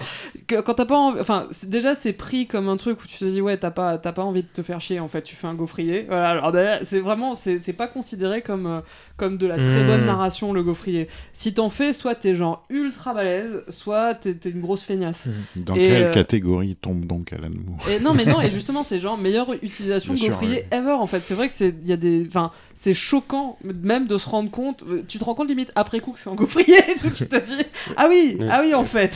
faudrait prendre un tableau et euh, énumérer le nombre d'inventions ou de mindfuck euh, qui, euh, Mhm. que ce, ce titre a apporté. euh, Il y a le sacré boulot d'iconographie aussi euh, qui est constant dans toute la. BD. C'est, c'est, c'est- faut être super alerte hein, pour lire ce truc-là, euh, mine de rien, parce que l'iconographie apporte un symbolisme au propos et donc tout ça. j'ai des frissons là, j'en ai je parle de je parle de Watchmen, j'ai des frissons quoi. Et, euh, et le, le truc, moi, que j'avais pas vu très honnêtement et que- dont on m'a parlé plusieurs fois, c'est c'est le fait qu'il il veut que le lecteur ait un peu le, le- le- le pouvoir du docteur Manhattan qui voit le passé, voit le présent, voit l'avenir et il se dit, bah. Euh, C'est ça la bande dessinée. Toutes Ouais. les images sont à la fois en même temps et à la suite. quoi. Et ouais, donc tu peux aller de l'avant, euh, tu, veux- Ouais. tu peux tourner les 50 pages pour aller voir ce que ça donne. Et je, je- le simple fait qu'il ait réfléchi à tout ça me fait dire, mais ça va être le Oui, mais il y bordel a- dans sa tête. Bah alors, ça- il y a ça, pas une erreur quoi c'est ça qui est incroyable quoi C'est vrai, c'est vrai que moi quand j'ai lu Watchmen j'étais un peu alors j'avais pas encore commencé euh, comme je dis ça m'a ça m'a donné envie de faire de la bande dessinée je me suis dit waouh c'est possible de faire ça en fait Mhm. Parce que pareil, j'avais une image de la BD jusqu'ici très euh, bah, Astérix, Tintin, machin, qui sont de très bonnes œuvres aussi en soi, mais où tu te dis ça peut pas aller aussi loin en fait. Mhm. Tu lis Watchmen, tu fais ah ouais d'accord, putain j'ai été à l'école là, c'est bon. Euh, et j'étais un peu écrasée avant de commencer vraiment à m'y mettre, j'ai été un peu écrasée en fait par, le na- génie, par le génie du truc. Et euh, avant de me mettre au scénar, je me suis dit mais enfin laisse béton, tu feras jamais Watchmen. Mais- mais- Enfin, Il y, a un co- il y a un côté comme ça. Et après, ce qui m'a conforté, que je trouvais hyper intéressant, c'est euh, j'avais lu du coup, ils avaient sorti chez Panini ou je sais plus qui, ils avaient sorti le, le, bah, le processus effectivement derrière, euh, derrière Watchmen et des, des notes d'Alan Moore et tout ça. Mhm. Et où en fait, voilà, c'était très étonnant pour moi. Alors tu te dis bah oui, c'est logique, mais Alan Moore qui disait bah oui, le, de faire Watchmen, ça s'est fait au fur et à mesure. On a eu d'abord une idée, après j'ai rajouté des trucs, après j'ai rajouté des trucs. Alors qu'effectivement, moi j'avais cette espèce d'image, c'est tellement bien pensé, c'est tellement extraordinaire, t'as l'impression que c'est né d'une pièce en fait. Mhm. T'as l'impression que genre ça a juste genre pff, existé. Ouais, surtout euh, que maintenant tout le monde la connaît dans la, sa version compilée et ils se ça. disent de, ça d'une traite. euh, Et, donc, euh, et du coup, ouais, c'est ça, c'est. Ce qui m'avait marqué, c'était de dire Ah bah oui, comme Rome, Watchmen ne s'est pas fait en un Mhm. jour. Genre, ils sont partis d'une base et après ils ont rajouté, ils ont rajouté, ils ont repensé, ils ont, ils ont coupé des trucs, ils ont. Enfin, et c'est ça, c'est- c'est marrant d'y penser comme ça alors que ça devrait être logique. C'est genre, bien sûr, c'est c'est comme ça qu'ils qu'ils ont fait. Mais ça m'a beaucoup rassuré de me dire Ouais, non, il a commencé quelque part. Et donc. euh, Et le dernier numéro était en retard. Rappelons-le et, quel, Euh, et quel dernier numéro en plus enfin, ouais. je veux dire, euh, la, Je- la fin est tellement incroyable Il y a euh, 4 pages de plus de BD. hein. C'est 28, 28 pages par numéro et 32 le, le le dernier. Le... Très rapidement, il y a un pour, pour citer parmi les, les, les- les idées, il y a le, le jeu de zoom des zooms euh, qui, Mm. qui est fou. euh, Les articles de presse qui, si je dis pas de bêtises, étaient une des premières fois où ça avait été utilisé dans, dans un Oui, comics. oui, à la euh, fin, il n'y avait pas de pub. Il y a euh, ben, tout ce qu'on trouve dans le bouquin. À la fin de Mm. chaque chapitre, c'était déjà dans les comics. Et, Et ça apporte beaucoup à la compréhension du passé, des Minutemen et tout ça. et dans le même ordre, il y a le, le- le lettrage particulier pour les bulles de certains personnages. Ça aussi, je crois que c'est là-bas qu'on, qu'on- c'est dans ce titre-là qu'on a vu pour la première fois. Donc tu- là, mine de rien, on a cité un nombre de, de- de- Mm. de- de trucs qui, qui, euh, sont aujourd'hui euh, mainstreamisés dans tous les sens du terme, mais qui pour l'époque, euh, ça devait être un mind blow absolu quoi, pour, pour Non, les gens qui consommaient ça. encore. Enfin, c'est ça, c'est plus tu creuses, plus t'en trouves. Moi, je voulais faire. Enfin, j'étais à la Sorbonne et j'ai voulu naïvement faire effectivement mon, mon master sur, sur Watchmen. Euh, ça, ça a tanké euh, incroyablement. Enfin, ça m'a, ça m'a vraiment explosé à la gueule. J'ai pas, déjà, j'ai pas pu trouver de, de prof qui accepte. Et puis la prof que j'ai trouvée, enfin, Peut-être qu'aujourd'hui, ça mais- passerait peut-être un peu. je pense, euh, je ouais. pense, ouais. Je pense que ce serait sans doute. Mais, mais voilà, moi, moi avec mon, mon idée justement de bah c'est bon, euh, c'est Watchmen, c'est un, c'est un chef-d'œuvre, c'est connu, c'est un roman graphique. Enfin voilà, je voulais faire passer aussi le côté roman du roman graphique pour un peu en sous-marin, tu vois, Mhm. mais bon, c'est pas passé du tout et euh, j'ai quitté la Sorbonne après ça parce que genre tu veux pas que je fasse un, un, un master sur, euh, sur les Watchmen, tu me mérites pas quoi. Le- normal, moi. T'as bien fait. Le résultat, euh, bon, on l'a dit, c'est un accueil extraordinaire et qui a, qui a changé la face de la librairie. C'est Mm. un prix Hugo, la première fois pour une BD. euh, euh, enfin, Deuxi- pour une graphique. Deuxième? Deux- non, puis deuxième prix à Angoulême de- d'Alan Moore en, en, Mm. trois, en trois ans, je crois. Ah, c'était quoi le premier V pour Vendetta, D'accord. tiens. meilleur album euh, étranger. euh. Euh, seul BD dans le top 100 du Time réalisé en 2005. Euh, donc euh, ah, après l'un des effets non désirés de ce succès bah, c'est justement une notoriété pour Moore qui a assez mal vécu euh, ce Mm. truc là il se retrouvait interviewé à tout bout de champ et invité dans des, dans des talk shows matinaux où il n'a pas spécialement envie d'être Je, je, je sais que, enfin, je- si je me trompe pas, moi j'ai entendu dire qu'il fait plus de conventions parce Ah ouais, que, non, non, Fini. Ouais. Sans- non, mais pa- parce que les, les, les fans le suivaient jusque dans les toilettes. C'est normal. Qui ne suivrait pas Personnellement, je le ferai. Non, mais de toute façon, euh, Alan Moore, là, fait plus de BD, fait plus grand chose. et, et tu ouais enfin Enfin, plus grand chose, Plus grand mais en tout cas, il fait plus de Enfin, BD. en tout cas, oui, il a, il a tourné la page des comics. Mm. on, on y viendra sans On doute dans la deuxième partie de l'émission Euh, et là très clairement bah, tu l'as commencé à évoquer tout à l'heure là c'est DC qui, qui, a, qui a un peu fait le, le con avec lui en Alors, ouais, tu, tu nous avais dit d'amener un objet. Je sais pas, moi, j'ai amené un objet. ah Et c'est l'objet qui marque, en fait, euh, le début des vrais problèmes entre Alan Moore et le reste du monde et, et DC Comics, et c'est le, le fameux badge, badge. ouais Ah. qui Bah, a vas été commercialisé à l'époque. Et euh, Alan Moore, il a, enfin, comme on l'évoquait au niveau des, des TPB, des recueils de comics, mais c'est encore pire pour les produits dérivés. Personne n'a vu venir euh, les, statuettes, les posters, les, enfin, les posters un peu, mais les statuettes, les jouets, les, les objets. Le merchandising, Le ouais. merchandising autour des comics, ça n'existait pas. C'était un, truc, les fans les faisaient pour eux, entre eux Hmm. mais il n'y avait pas du tout de marché pour ces choses-là. Et le badge Watchmen, c'est le premier truc. Évidemment, d'ici, ils ont vu ça dès la première case du numéro, même dès la couverture du numéro 1. Hmm. Ils ont, ils l'ont commercialisé. c'est- Et là, évidemment, euh, il n'y avait rien dans le contrat qui, qui parlait euh, de, du badge du comédien ou euh, après des t-shirts, etc., etc. Et puis après, il y a eu cette histoire de TPB. Et là, c'était euh, fini. Quand euh, ils ont compris que la première édition, euh, enfin que jamais le recueil de Watchmen ne serait épuisé, Mhm. puisque c'était parti devenu, tout de suite en tête des ventes. Mais en- encore une fois, six mois avant, il y avait zéro TPB. Hmm. Et, et donc en fait c'est ça, c'est en- le contrat stipulait le- quand on a écoulé le, le- le tirage. Quand de- on arrête de le rééditer, Ah ouais, donc c'était beaucoup plus, euh, Plus vague. vague, que mais, ça. quand même. euh, mais évidemment, c'est- je n'aurais pas venu à l'idée qu'il il continuerait à l'éditer. Mhm. Et, quand on se, se place maintenant, euh, rétrospectivement, évidemment qu'ils n'allaient pas arrêter d'éditer un livre qui vendent chaque année encore aujourd'hui à des centaines de Mhm. milliers d'exemplaires dans le monde. Mais à l'époque, personne ne pensait à ça. Le comics, c'est- quand même le, la bande dessinée pour les idiots qui est lue et jetée. Alors, effectivement, le comics Watchmen était bien imprimé sur du beau papier, contrairement à la plupart des autres comics à l'époque. Mais euh, dans le- le- la mentalité américaine, la- le comic book, c'est un Mhm. produit jetable. Le fandom date des années 70 hein, et les comics datent des années 30. Donc, en- pendant toute cette période, des centaines et de milliers de- d'œuvres collectibles le sont devenus parce que les 90% ont été jetés et brûlés Mm. sans arrière-pensée. Et donc c'est et le merchandising et euh, ce contrat qui, qui défavorisait clairement Moore, qui, bah, qui, qui mènera irrémédiablement au divorce entre le scénariste et, et la firme euh, quelques temps plus tard. Euh, euh, sachant qu'il ira jusqu'au bout de l'engagement qu'il a fait pour finir V pour Vendetta à ce moment-là, je crois que c'était encore en cours, ou en tout cas c'est ce que j'ai C'est ça, noté. ouais, c'est la même période. ouais. Et, euh, et, bah, on va repasser sur le, le truc que tu voulais évoquer, le film Le de film, Snyder, euh, euh, qui date de 2009. Donc là aussi optionné dans le même temps euh, par Joel Silver, en même temps que Vendetta. Pendant, ça a été avant que tu prennes la parole sur le film en lui-même. Pendant très longtemps, il y a eu un serpent de mer euh, Ouais. hallucinant. Euh, moi, pendant des, des- des- plus de dix ans, c'est Terry Gilliam qui était Ouais. accroché au, au- Oui, au projet Watchmen et pendant longtemps, alors ils vont le faire, ils vont pas le faire. Et bah d'ailleurs, euh, Moore lui avait demandé de pas le faire. hein. Il Ouais. s'était vu, il a fait s'il vous plaît, non. Parce qu'en fait, le, le- on, on dit euh, ouais, mais euh, il est bien gentil, Moore, avec les adaptations, mais il signe un contrat dans lequel, au bout d'un moment, il est stipulé qu'il est en face. Sauf que lui, il se défend en disant que euh, il a rien contre cet aspect-là, mais euh, que, euh, bah, pareil, à cette époque-là, il n'était pas aussi euh, la- la- la- la- une référence qu'il est maintenant, et donc il partait du principe que ça ne se ferait pas, et que si il peut toucher quelques thunes en plus, bah, c'est tant mieux.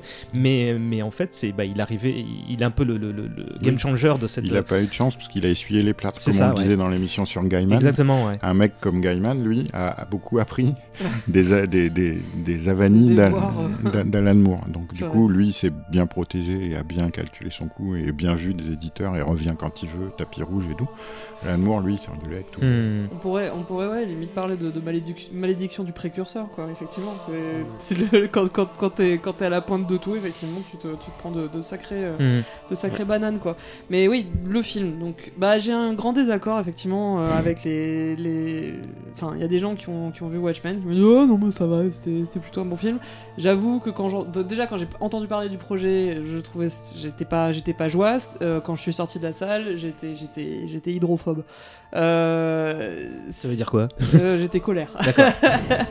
Non, mais c'est c'est surtout en fait, il y a moyen de faire un bon film Watchmen, sauf que il faut pas, faut pas que ça soit sur les Watchmen. Ce que je veux dire, c'est que en fait, ce qui est intéressant dans les Watchmen, ça n'a jamais été l'histoire. L'histoire, elle est, enfin, effectivement, elle est relativement basique en fait. Euh, quand, on enlève tout le côté hyper intéressant de la construction, du, côté métatextuel, du côté, enfin tout ça, c'est bon. L'histoire, voilà, c'est pas, elle est, pas révolutionnaire en fait. Donc ce qu'ils ont fait, c'est d'une part adapter le côté, bah, comme parce que c'était à l'époque aussi où il y avait euh, où il y avait eu l'adaptation de Sin City, et ils ont fait ah ben euh, on va faire euh, c'est alors on va faire à l'écran, on va faire exactement la même chose, et euh, du coup bah pareil Watchmen, c'est genre ce qui avait marqué les un peu fans. plus différent euh, que, que, que Sin City ils ont- et, ils ont pas et- fait un et 300 qui étaient des voilà, ouais. mais, mais c'est vrai qu'il y a plein de fanboys qui étaient genre ah ouais c'est comme le comics ils ont reproduit quasiment même les cases quoi là, genre ah. parce que je suis fan de cinéma je suis fan de BD et c'est vrai que j'aime bien les œuvres qui utilisent le maximum du médium et en fait ce qui aurait été intéressant pour un film Watch- pour un film Watchmen c'est pas de copier de pr- reprendre Mhm. l'histoire c'est de reprendre la démarche et la démarche elle aurait été hyper intéressante parce que comme Watchmen à son époque euh, on, est ar- on était arrivé, même en 2009, à différentes phases dans les films de super-héros. Hmm. Donc de faire un film sur les films de super-héros, avec justement les évolutions de costumes, les évolutions de style, les évolutions... Enfin je veux dire, le Batman d'Adam West, n'a- enfin ça semble une évidence, mais le Batman d'Adam d'Adam West n'a rien à voir avec le Dark Knight. C'est intéressant de revenir dessus. Mais encore une fois, en... et, et- et c'est pour ça aussi que le film de Watchmen, ce qui est le plus intéressant au final avec ce film, c'est les 5 minutes de générique, parce que ces 5 minutes de générique utilisent pleinement le langage cinématographique pour faire un résumé ultra efficace d'effectivement d'une grosse partie de la chronologie de la BD. C'était sur euh, Bob Dylan. euh, sur Bob Dylan, sur The Times qu'on a Are écouté il y a un Changing, qui a, qui a- bah, qui a du coup rendu, euh, qui a, qui a associé euh, durablement en fait cette chanson à Watchmen, c'était c'était intelligent. Hmm. Après, ouais, tout ce que j'ai à reprocher au film, c'est justement le côté hyper, euh, comme disent les Anglais, on the nose euh, de, de l'utilisation de la musique. Genre, ils vont à un cimetière, ils vont au cimetière assister à l'enterrement du comédien. Ben, on va passer Hello Darkness, my old friend. C'est genre au point que ça en devienne un mème, tu vois, au point que ça en devienne ridicule. Genre, ah, ils sont tristes, on va passer Sound of Silence. Ok. Alexis, ton avis? Euh, oui, bah, c'est un film qui se, qui se regarde, quoi. Enfin, je pense que quand on n'a pas lu la BD. non, mais c'est dis non. quand, quand c'est un film qui se regarde, enfin, qui se, quand on n'a pas lu la BD, pardon. Euh, c'est- ça peut être un film euh, lambda, quoi. Tu vois, il y a- y a- je ne Mm. trouve pas. Je trouve pas bon, il y a pas d'idée particulière quoi, tu vois, c'est genre euh, une histoire, bon bah voilà quoi, tu suis l'histoire. Je, je, je- C'est marrant parce que c'est typiquement un film où euh, tu te dis, bon bah pour le grand public, ça, il fait quand même près de 3 heures, je crois, le truc, c'est Ouais. quand même pas. Ouais. Oui, oui, oui. Et il y a une version étendue. Et il y a une version ouais. étendue, et donc c'est quand même pas le truc le plus euh, abordable. Et donc tu te dis, bon bah, c'est- voyons à l'autre bout du, du spectre, c'est pour les gens qui ont aimé la BD et qui, qui vont vouloir. Mais sauf que non, bah, s'ils ont aimé la BD, ils vont peut-être avoir les réflexions qu'il y en a eu à un instant. Et. Euh, euh, Non mais c'est- con mais encore une fois dans la démarche ils ont vraiment rien pigé le, le fait que encore une fois comme Watchmen est un comic sur les comics, il y a un comics à l'intérieur du Hmm. comics. Yo Tales dog, I the- heard you, you, you like comics, so I put the comics in your comics. C'est le oui, Tales les- of the Black, voilà, euh, of the- truc Moi, j'ai vu le dessin animé de ça, par contre. Oui, bah oui, mais, c'est pas, le mais- problème c'est que c'est pas un dessin animé, c'est une espèce de comics animé. Enfin, ils ont trouvé une espèce Oui, de oui. truc un peu beau, bâtard. mais Ce qui est complètement con aussi parce que du coup, Oui, c'est, c'est- euh, ju- juste pour préciser, c'était un outil promotionnel du film d'ailleurs. Euh. mais qu'ils ont inclus après dans la version Director's Cut, je crois. Oui, je crois, je vais regarder, je dois voir le DVD quelque part. Euh, Tales of the Black euh, quelque chose. Ou- un truc genre, oui. Mais euh, ouais, le- la blague c'est ça, c'est que au lieu, par exemple, encore une fois, ça aurait été intelligent de faire un dessin animé de super-héros ou de, enfin, ou de Hmm. pirates, d'histoire de pirates, à l'intérieur de d'un film sur un le film de Hmm. super-héros. Mais ils ont choisi quand même de dire bah voilà c'est le gosse qui lit effectivement les comics de- du Black Frighter et du coup il y a une séquence qui coupe le milieu du film apparemment dans la j'ai pas vu hein, mais dans la version Director's Cut je vais pas m'infliger ça non plus mais euh, du coup il y a- voilà t'as la Mhm. séquence animée euh, machin et à quoi ça sert? À quoi ça sert? Ça, C'est- mar- ça marche pas dans un film. c'est pas, ça a pas, encore une fois, ça a pas la- le même impact que ça peut avoir dans la BD. Dans la BD, ça a tout son sens. Là, on a une espèce de truc un peu bâtard, mal foutu, et et pourquoi, enfin voilà, c'est le côté, euh, bah le- la BD euh, quand tu le transposes à l'image, bah Mm. tu l'animes et puis ça va quoi. Genre non. Mais je, mais je pense que la réponse à tout ça elle est très simple, c'est juste qu'il n'y a pas aujourd'hui au cinéma de mecs qui sont l'équivalent d'Alan Moore Ouais. euh, pour la BD quoi. Hmm, très Ou clairement. alors on, on leur laisse pas la place parce que, enfin, je oui, pense, je pense c'est pas la même industrie aussi. c'est ou- une, toute petite parenthèse, mais c'est vrai que Marvel là récemment, ce qu'ils ont fait, Petite, hein. toute petite. euh, mais Marvel, ce qu'ils ont fait récemment, c'est d'embaucher des mecs de, de- de l'industrie du cinéma indépendant, notamment donc le Josh Trank qui a fait, euh, qui a fait Chronicle, Chronicle. et, et de leur lui confier Fantastic Four. Le mec a une vision de faire un peu euh, la mouche de Cronenberg avec des- du body horror, des, des- des Mm. corps déformés, Pe- etc. Petite précision, c'est la doute- Fox. hein. C'est c'est Ah, une la licence Marvel, oui. mais c'était la Fox. Euh, Excuse-moi. Euh, la Fox, ça aurait été hyper intéressant. euh, ils ont ils ont piraté le projet, ils ont ils ont tout ils ont tout pourri euh, du truc. Mais Ça va être la même maison dans un, dans un an, mais. mais voilà, imagine, imagine un mec comme ça, effectivement, qu'on tire. Alors que voilà, de toute façon, que ce soit Marvel, Fox euh, et machin, euh, ils, font, ils, ont, ils ont tous eu la même démarche de prendre des, des réalisateurs indés pour finalement leur enlever toute autonomie, et toute velléité artistique, et finalement faire des produits calibrés avec un cahier des charges. Et- Mais et si la- on avait laissé effectivement à ces gens-là, peut-être. Alors, je sais pas, je dis pas que Fantastic Four aurait été, aurait été un chef-d'œuvre sous la, la patte de Josh Trank, mais d'imaginer effectivement, je sais pas, un film Watchmen euh, avec cette espèce de volonté de se dire, ouais, c'est cool ça, mais on pourrait le faire. Eh ben, ça va peut-être bien tomber, puisqu'il y aura une adaptation en série télé pour Ouais, HBO. bah oui. Alors Philippe va être dans les starting blocks. par Damon Lindelof, donc Monsieur Oh Lost. non, euh, non, a- lui. il a fait quoi, lui euh, Lost et plus récemment Ah. The Leftovers. Et enfin, en fait, c'est un, c'est un, un poulain de JJ Abrams et il a fait Star Trek aussi. Enfin, il a fait plein de trucs euh, que moi j'aime pas du tout. Mais voilà. Il il y a une petite citation de Moore là encore qui résume bien les choses. Comme je le dis depuis 25 ans, on ne peut pas représenter Watchmen correctement à l'écran. Ça peut y ressembler, mais ce n'est pas si difficile. Avec tout cet argent, être capable de recréer quelque chose qui a été, déjà été fait en une demi-heure avec du crayon et du papier, ce n'est pas un exploit. Quant à l'écriture et la narration, ils ne peuvent tout simplement pas y arriver. Mais, euh, mais juste pour finir aussi sur le film, le, le côté. ça, c'est un autre truc bah, de, de Snyder, mais bon, coupe-le au Vas-y, vas-y, mais là, on, vite. là, on parle, on parle entre nous, mais. euh, Non Mais juste le, juste le côté, juste le côté, mm, enfin, dans le style de Snyder, tout en ralenti accéléré, très très slick, très très euh, euh, lumineux et machin, enfin. Ça, ça- il, il fait des trucs, il rend des trucs cool qui ne devraient pas l'être en fait. Parce que justement, la, la BD Watchmen, bah, on, on en parlait, c'est, les mecs ils sont pas cool. enfin, le Rorschach a ses Hmm. moments cool, etc. Mais c'est tout, tout justement gris, sale, dégueu. Non, mais euh, c'est gris justement, c'est pas ni blanc ni noir. voilà, et donc, et donc dans le film, d'avoir ces espèces de séquences bah, qui sont très bah, super-héros, quoi, c'est c'est absolument pas l'esprit du truc. Alors j'aurais aimé que Sullivan soit parmi nous pour nous parler de Before Watchmen, mais peut-être que t'as lu ça, Alex euh, Ça te dit quelque Je chose l'avais lu en, ouais, en sortie euh, chez Urban la mensuelle. euh. Tu peux décrire euh, rapidement ce que c'est? Alors c'est un projet euh, du grand K pour se faire de l'argent sur le sur le dos de de- d'Alan Moore, non? Excellent résumé. Alors oui, il y a eu plusieurs mini-séries bah, qui se passent avant Watchmen, Ouais. chacune sur un, per- des personnages de, de la série. Et, et même plus que ça, parce qu'il y a les euh, et les Minutemen, Minutemen, ouais, c'est vrai. Quelques personnages indépendants des Minutemen, euh, il y a des méchants aussi, genre Moloch, etc. qui Ah ouais, c'est vrai. Donc non, c'est la, c'est la machine a- à cash, quoi. Il y a Euh, un bon comic sur 40. Celui sur euh, le hibou?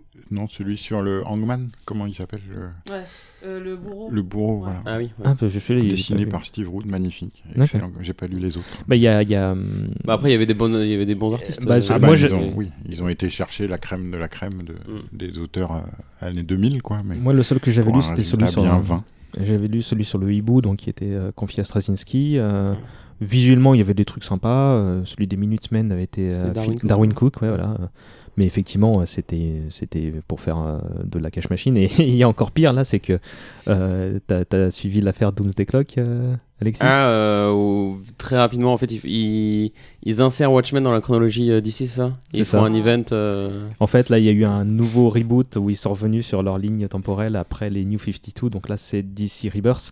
Et euh, il semblerait que le Dr Manhattan soit le grand, euh, comment dire, le, le grand maître d'œuvre de l'univers DC et de la fusion imminente entre l'univers Watchmen tel qu'on le connaissait et celui de DC actuel. C'est affreux, hein. il y a deux numéros. C'est très bien dessiné, avec un gaufrier et tout, par, Oh bah si un gaufrier, ça va. Alors, si un gaufrier, par bah, Gary Frank, euh, qui, qui est quand même un très bon faiseur, qui Ouais, ouais. dessine hyper bien, mais ça n'a Mais c'est strictement aucun. scénarisé par Geoff Jones qui, qui Alors, a fait. Geoff Jones, et une petite anecdote moi qui me fait, on revient un peu en arrière, mais euh, Alan Moore à ses débuts chez DC avait écrit 3-4 histoires courtes de Green Lantern Ouais. dessinées par Kevin O'Neill. Dont une sur euh, son Abinso. Oui, et une sur Mogo, la planète. euh, Celle-là a été dessinée par Gibbons d'ailleurs. Et à partir de ces moins de 30 pages de Green Lantern, Geoff Jones a fait une carrière de plus de 10 ans. C'est-à-dire que toutes ces histoires avec les Green Lantern euh, et les, les autres couleurs de Lantern et tout, tout ça vient de une ou deux cases d'Alan Moore. Donc Geoff Jones, c'est un grand spécialiste du milking d'Alan Moore. C'est qu'il prend une case et il fait un an de continuité. avec. Et ouais, bah, du coup, ça a là, donné, donc euh, c'était le personnage rêvé pour écrire euh, cette espèce de truc là qui est Doomsday Clock. Après, euh, de leur point de vue, euh, on peut pas leur en vouloir. C'est une telle. euh, C'est l'industrie. Ouais, c'est une, telle machine à fric, euh, ils ont raison de le faire, quoi. Mais, mais je reviens sur ce que tu disais il y a un instant, là, euh, Philippe. euh, Le le, capitalisme n'a pas d'éthique. le, le- le- le- c'est du coup, en fait, il- on peut dire qu'il est un peu à l'origine de Blackest Night et de Brightest Day, ouais. du coup, par la force des choses. Mais c'est écrit, hein, il y a une, une histoire seule, peut-être avec Abinso, où ils évoquent l'avenir et le futur des Green Lantern, et il y a mention des Black Lantern et tout ça, mais c'est très fugace, Mhm. c'est dans un dialogue ou dans un, un petit texte, mais c'est pas tombé euh, dans l'oreille d'un D'un sourd. sourd manifestant, ouais. Et euh, bah là, tu disais, il y a que deux numéros là euh, en ce moment. euh, y a, ils vont avoir euh, le- un ry- rythme de publication similaire, comment dire, à ce qui a été, ce qu'aurait dû être celui de Watchmen, donc un numéro par mois. et donc, on verra dans un an ce que ça donne. Mais alors, c'est très mitigé comme ça pouvait l'être. J'ai pas, j'ai pas eu les, les BD entre les mains moi encore. Mais je, je- j'ai une curiosité très relative là-dessus. On, on va conclure cette première partie avec le dernier titre que, que, hum, que Moore a fait pour DC. Euh, bah, par la, en énumérant, je pense que vous savez de quoi on va parler, euh, et puisqu'on l'a cité tout à l'heure, c'est The Kingling Joke. Et là, le projet de départ, c'était un truc. Bah, tu le connais peut-être la jeunesse du, du, du projet euh? Non. Enfin, Bah, je, je vais te la- de, mémoire comme ça. eh ben, en fait, c'est, euh, la volonté de, de, de Brian Bolland euh, de bosser avec Alan Moore hein, et euh, à l'origine, bon, Bolland qui était sur Judge Dredd à l'époque et euh, qui, euh, au départ, Pardon, il avait déjà fait, euh, eu un impact aux États-Unis avec Camelot 3000, ah, c'était lui aussi ça? Qui est une, oui, oui, le premier comics en retard donc, de l'histoire, c'est à cause de Bolland, qui a un style très léché, très propre, très, très travaillé. Et Camelot 3000 est une, c'est connu un peu, c'est édité en, en France, c'est une transposition futuriste de la, ge- la geste arthurienne. Je suis pas sûr que ce soit dispo actuellement, mais en tous les cas, c'est ça. C'est ouais. surtout intéressant graphiquement parce Mm. que le style à la fois clean et décalé euh, de, de Bolland fait merveille. Et euh, donc ils avaient envie de travailler en- euh, ensemble et euh, DC euh, et bah, l'autre éditeur de Judge Dredd, mais à ce moment-là c'était Titan, je pense. D'accord. qui était d'accord pour faire un crossover euh, Batman euh, Judge Dredd. D'accord. Et du coup, c'était le, le, le pitch de départ. Puis finalement, ils se- les négociations n'ont pas allé au bout. Et euh, les deux artistes se sont regardés. On fait, bah, ce serait bien qu'on fasse un truc ensemble quand même. Ils se sont dit, bon, bah, Batman. Et puis, euh, évidemment, DC a fait, mais, mais go, allez-y. Et euh, bah, leur nouvelle idée consistait à faire un affrontement entre Batman et son pire ennemi. Rien d'anormal jusque-là, sauf que ça se passe du point de vue du Joker. Quelqu'un pourront toucher deux mots. Vas-y, Si Philippe. vous y. Mais en fait, euh, Killing Joke, c'est pas vraiment une histoire de Batman, c'est une histoire du Joker. Et euh, du coup, euh, ça a pris un peu tout le monde à contre-pied. Les couleurs ont fait beaucoup parler d'elle à l'époque, à tel point que dans les rééditions actuelles, Bolland a, a recolorisé lui-même. D'accord. Et pourtant, elles sont assez intéressantes, assez. Enfin, moi, j'aimais bien. C'est, c'est euh, assez lâché. Ça, dé... ça, comment dire, ça atténue le côté froid et très clean du, Mm. du- du dessin de Bolland, qui est extraordinaire, Mhm. mais qui a quand même ce côté euh, qui prend de la distance, qui, qui donne de la distance. Par rapport à l'œuvre. Après, il y a tout le côté psychanalyse du Mm. perso, lequel est le plus fou. euh, finalement, ils sont copains. Enfin, Mhm. qui est, qui est assez intéressant. Et puis il y a le fameux épisode où Barbara Gordon se prend une balle dans le bide, qui a été intégré à la continuité d'ici. Hmm. Et ouais, si on parle du, du Killing Joke, je crois que ce qu'on peut. Devant ton micro. Hmm Ah, pardon. Si on parle du Killing Joke, ouais, ce qu'on peut, ce qu'on peut dire, c'est d'une part sa postérité. Je crois que ça va être adapté bientôt, ou ça a été adapté je sais plus. Non, non, il y a eu C'est un film a d'animation euh, l'an dernier. D'accord, ouais, qui a pas, qui a pas fait l'unanimité non plus. Non, non, non. Euh, je l'ai pas vu moi, mais. euh, Alors, euh, très rapidement, il n'a pas fait l'unanimité parce que les- les- c'est Azzarello qui était à la scénarisation et il a pris le parti de, de, de créer une love story entre Batman et Batgirl. Hmm, bonne idée.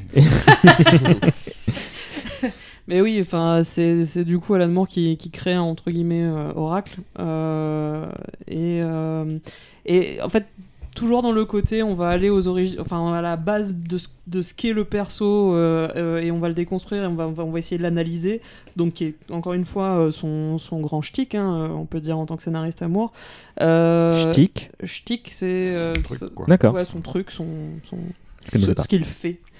Euh, c'est euh, c'est voilà qu'est-ce qu'est-ce qu'est-ce- quelle est la règle numéro un de Batman hein, c'est de ne pas tuer euh, de ne jamais tuer en fait euh, son et, Qui et en personne, d'ailleurs. bah, qui que ce soit mais son adversaire voilà mais voilà l'idée l'idée c'est ça c'est est-ce qu'on peut est-ce qu'on peut pousser Batman à tuer du coup? Est-ce qu'on peut aller jusqu'au jusqu'au fond du perso? C'est vrai que ce- cette BD est intéressante pour ça. Et c'est effectivement, quand je, quand je disais que je parlais du, du Dark Knight de, de Nolan, ce côté, effectivement, on est les- une, les- les- la facette d'une même pièce euh, entre le Joker et Batman. Et que aussi le Joker c'est- est placé comme, bah oui, le le- l'adversaire le, plus dangereux entre guillemets de, de Batman parce que il a pas de raison de faire ce qu'il fait. Il fait juste ça fort de lols pour, pour foutre la merde alors que tous les autres ils ont une raison psychologique. Enfin ils ont ils ont tous une bonne raison de le faire. Le Joker n'en a absolument aucune. Euh, et donc voilà. Donc c'est manifester qu'il était le résultat d'une seule horrible journée, que ça suffit à rendre un, un perso euh, tel qu'il- tel qu'on le connaît, euh, ce qui a bien servi à la fois et à... hum, alors ce truc-là en particulier, ce que je viens de dire, à hum, la trilogie Dark Knight euh, Nolan. de Nolan, Mm, mm. et, euh, le- et de l'aspect origin story du, du Joker qui est dans, le- dans la BD à Tim Burton pour son premier film de 89 euh, parce que c'est c'est clairement il lui il a porte sa version justement qui est-il d'où il vient il Ouais. donne toutes les réponses hein, dans, dans, dans, son- dans ce truc là donc sacrée base pour le film de, de Burton. Euh, il, il explicite aussi pas mal leur symbiose justement comme Ouais. tu l'as dit et pourquoi euh, ils sont le- chacun le, le- comment dire le, revers de la médaille de, de l'autre. Euh, ils tissent des parallèles entre les deux. c'est et, et- et comme tu l'as dit, Philippe, c'est quand même une BD assez violente psychologiquement hein, pour ce qui arrive à, à Barbara Gordon. Euh, D'ailleurs, Bolland trouvait le résultat très dur, euh, ce qui est marrant, lui, lui qui vient de, de, de, de Judge Dredd. Euh, et ouais, moins qu'on puisse dire, c'est que Barbara en prend plein la gueule. euh. Alors, il y a deux grandes questions est-ce que euh, viol ou pas viol? Il y a encore pas mal de Mm. gens qui se demandent s'il il allait jusque-là. Euh, donc, euh, euh, il y a la question de la dernière case. aussi, Voilà. euh, qui est, c'était Grant Morrison qui avait dernièrement euh, dit mais vous- personne n'a compris. Il avait fait un, il avait été Ah ouais. interviewé et il avait dit mais vous avez pas compris la dernière case? Vous voyez de quoi je veux parler les autres? Les ombres qui se rapprochent. Euh, n- Plus particulièrement autre chose. Vas-y c'est Alexis. les- C'est les, les rires. euh, Enfin, en fait, la, la, la BD se termine où le, le Joker et Batman sont ensemble, ils, ils attendent la police ou il y a quelque chose comme ça. Bah, La police les rejoint après Ouais. qu'ils aient fini par, euh, par se retrouver. de- Et, euh, et en fait, le, donc l'image quitte euh, les, les deux personnages pour aller, je sais pas, vers le ciel Hors champ, ou quelque ouais, chose comme ça, hors champ, ouais.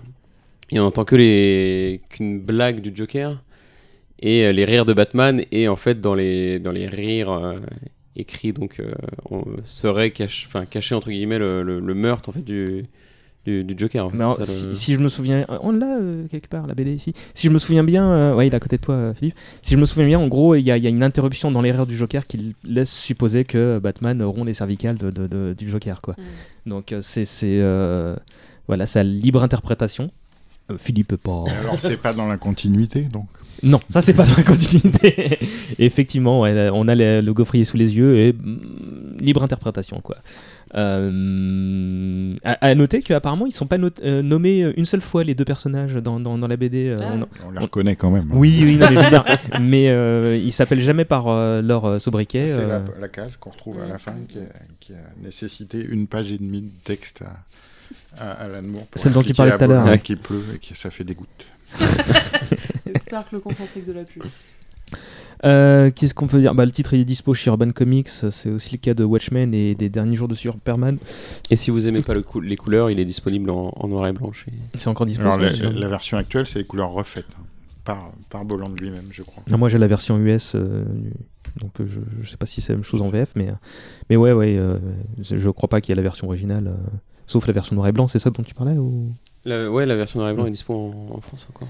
Enfin, je pense. et, euh, et du coup, bah, c'est comme ça que se termine le. Je pense qu'on va terminer cette première mission là-dessus. Euh, il est, on a dû faire 2 heures, 2 heures et demie, voire peut-être un peu plus. Ah, quand même. Oui. Euh, euh, donc, je vous propose de reprendre dans quelques jours. Bon, bah, Sullivan va nous rejoindre, mais trop tard, et on attaquera. On va se trouver un rendez-vous pour faire la, la deuxième partie, qui sera euh, tout ce qui suivra donc l'époque d'ici, euh, beaucoup de boulot perso, euh, euh, indé, et beaucoup de La boulot magie. et beaucoup de boulot, euh, comment dire, qui ne sont pas de. La drogue, ouais, j'allais le dire. On va évoquer tout ça. Ah bah tiens, si on parle de drogue, Sullivan sera tout à fait indiqué pour, pour venir ça. Ah, bravo. ça balance. Je dénonce Donc voilà, Euh, je vais vous remercier euh, tous les trois. Euh, je vous revois très bientôt si vous êtes d'accord. Yeah. Avec plaisir. Euh, on, on fait en sorte de se réunir très prochainement euh, pour parler euh, de tout ce qu'on vient d'évoquer là. Euh, et comme à la, à la demande d'Alexis, mais, mais je comptais le faire, on va évoquer euh, des sujets un peu plus variés euh, et tout aussi intéressants que, que ceux qu'on a évoqués dans cette première partie. Puis il nous reste quand même pas mal d'œuvres. Ah Ouais, oui, oui, non, il y a on- la partie. ABC. là je crois qu'on a Il y a fait des la... trucs sans images aussi. Oui. Bah Ouais. t'inquiète pas, on va y venir. Euh, une semaine pour lire Jérusalem. Voilà. Accroche-toi Euh, dans ce cas, on se dit à très vite et on va mettre un morceau qui s'appelle This Vicious Cabaret. Est-ce que ça vous parle? Oui, Oui. Alexis, vas-y. Euh, c'est un morceau des Sinister Ducks, non? Euh, je... Non, non, non, ça c'est un... Ça vient d'un pote à lui qui s'appelle David G. Ouais, mais je- oui, qui était avec lui dans les Sinister Ah, Ducks. bah, écoute, je crois tu- que c'est ça. Tu me l'apprends, bah, je vais, je revoir mes sources après. et c'est, euh, bah, dis ce que c'est. Euh, c'est le morceau euh, qui illustre en fait euh, la, la partie musicale entre guillemets de, de V pour Vendetta. C'est ça. Il y a un chapitre. 6 ou quelque chose comme ça. ouais. Alors je sais plus lequel, mais c'est un chapitre qui est bah, musical et il a demandé à, à son pote de lui faire une, une musique pour l'accompagner. Euh, le bonhomme en question l'a ensuite sorti sur son propre label euh, créé pour l'occasion. euh, donc le- je parle du David J. Il s'est fâché avec ou pas Hmm, Pour, c'est le, pas pour le indiqué. drinking game, euh, c'est important. La biographie ne le dit pas, mais comme c'est la fin de l'émission, on va vous, on va dire que si comme Allez, ça. Prenez un shot. Et euh, alors, je suis pas certain que ce soit bien trouvable facilement, alors profitez-en. euh, et si vous avez la BD chez vous, vous pouvez la sortir. Gros bisous et rendez-vous très bientôt. They say that there's a broken light for every heart on Broadway. They say that life's a game and then they take the board away. They give you masks and costumes and an outline of the story, then leave you all to improvise their vicious cabaret. In no longer pretty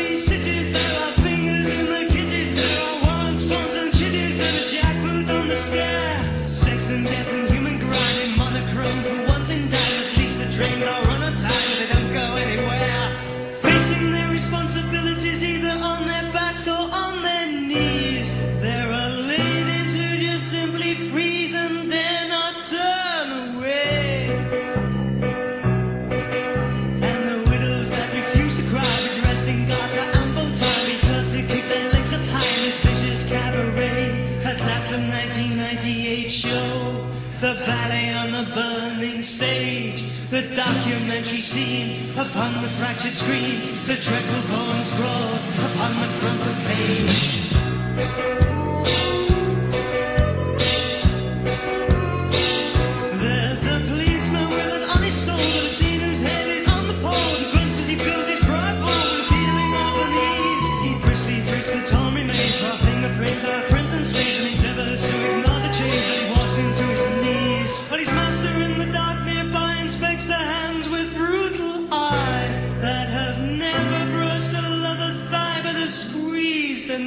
nation's throat. He hungers in his secret dreams, the heart embrace of cruel machines. His lover is not what she seems, she will not leave a note. At last, a 1998 show, the situation tragedy. Grand office liquid soap, cliffhangers with no hope, the water.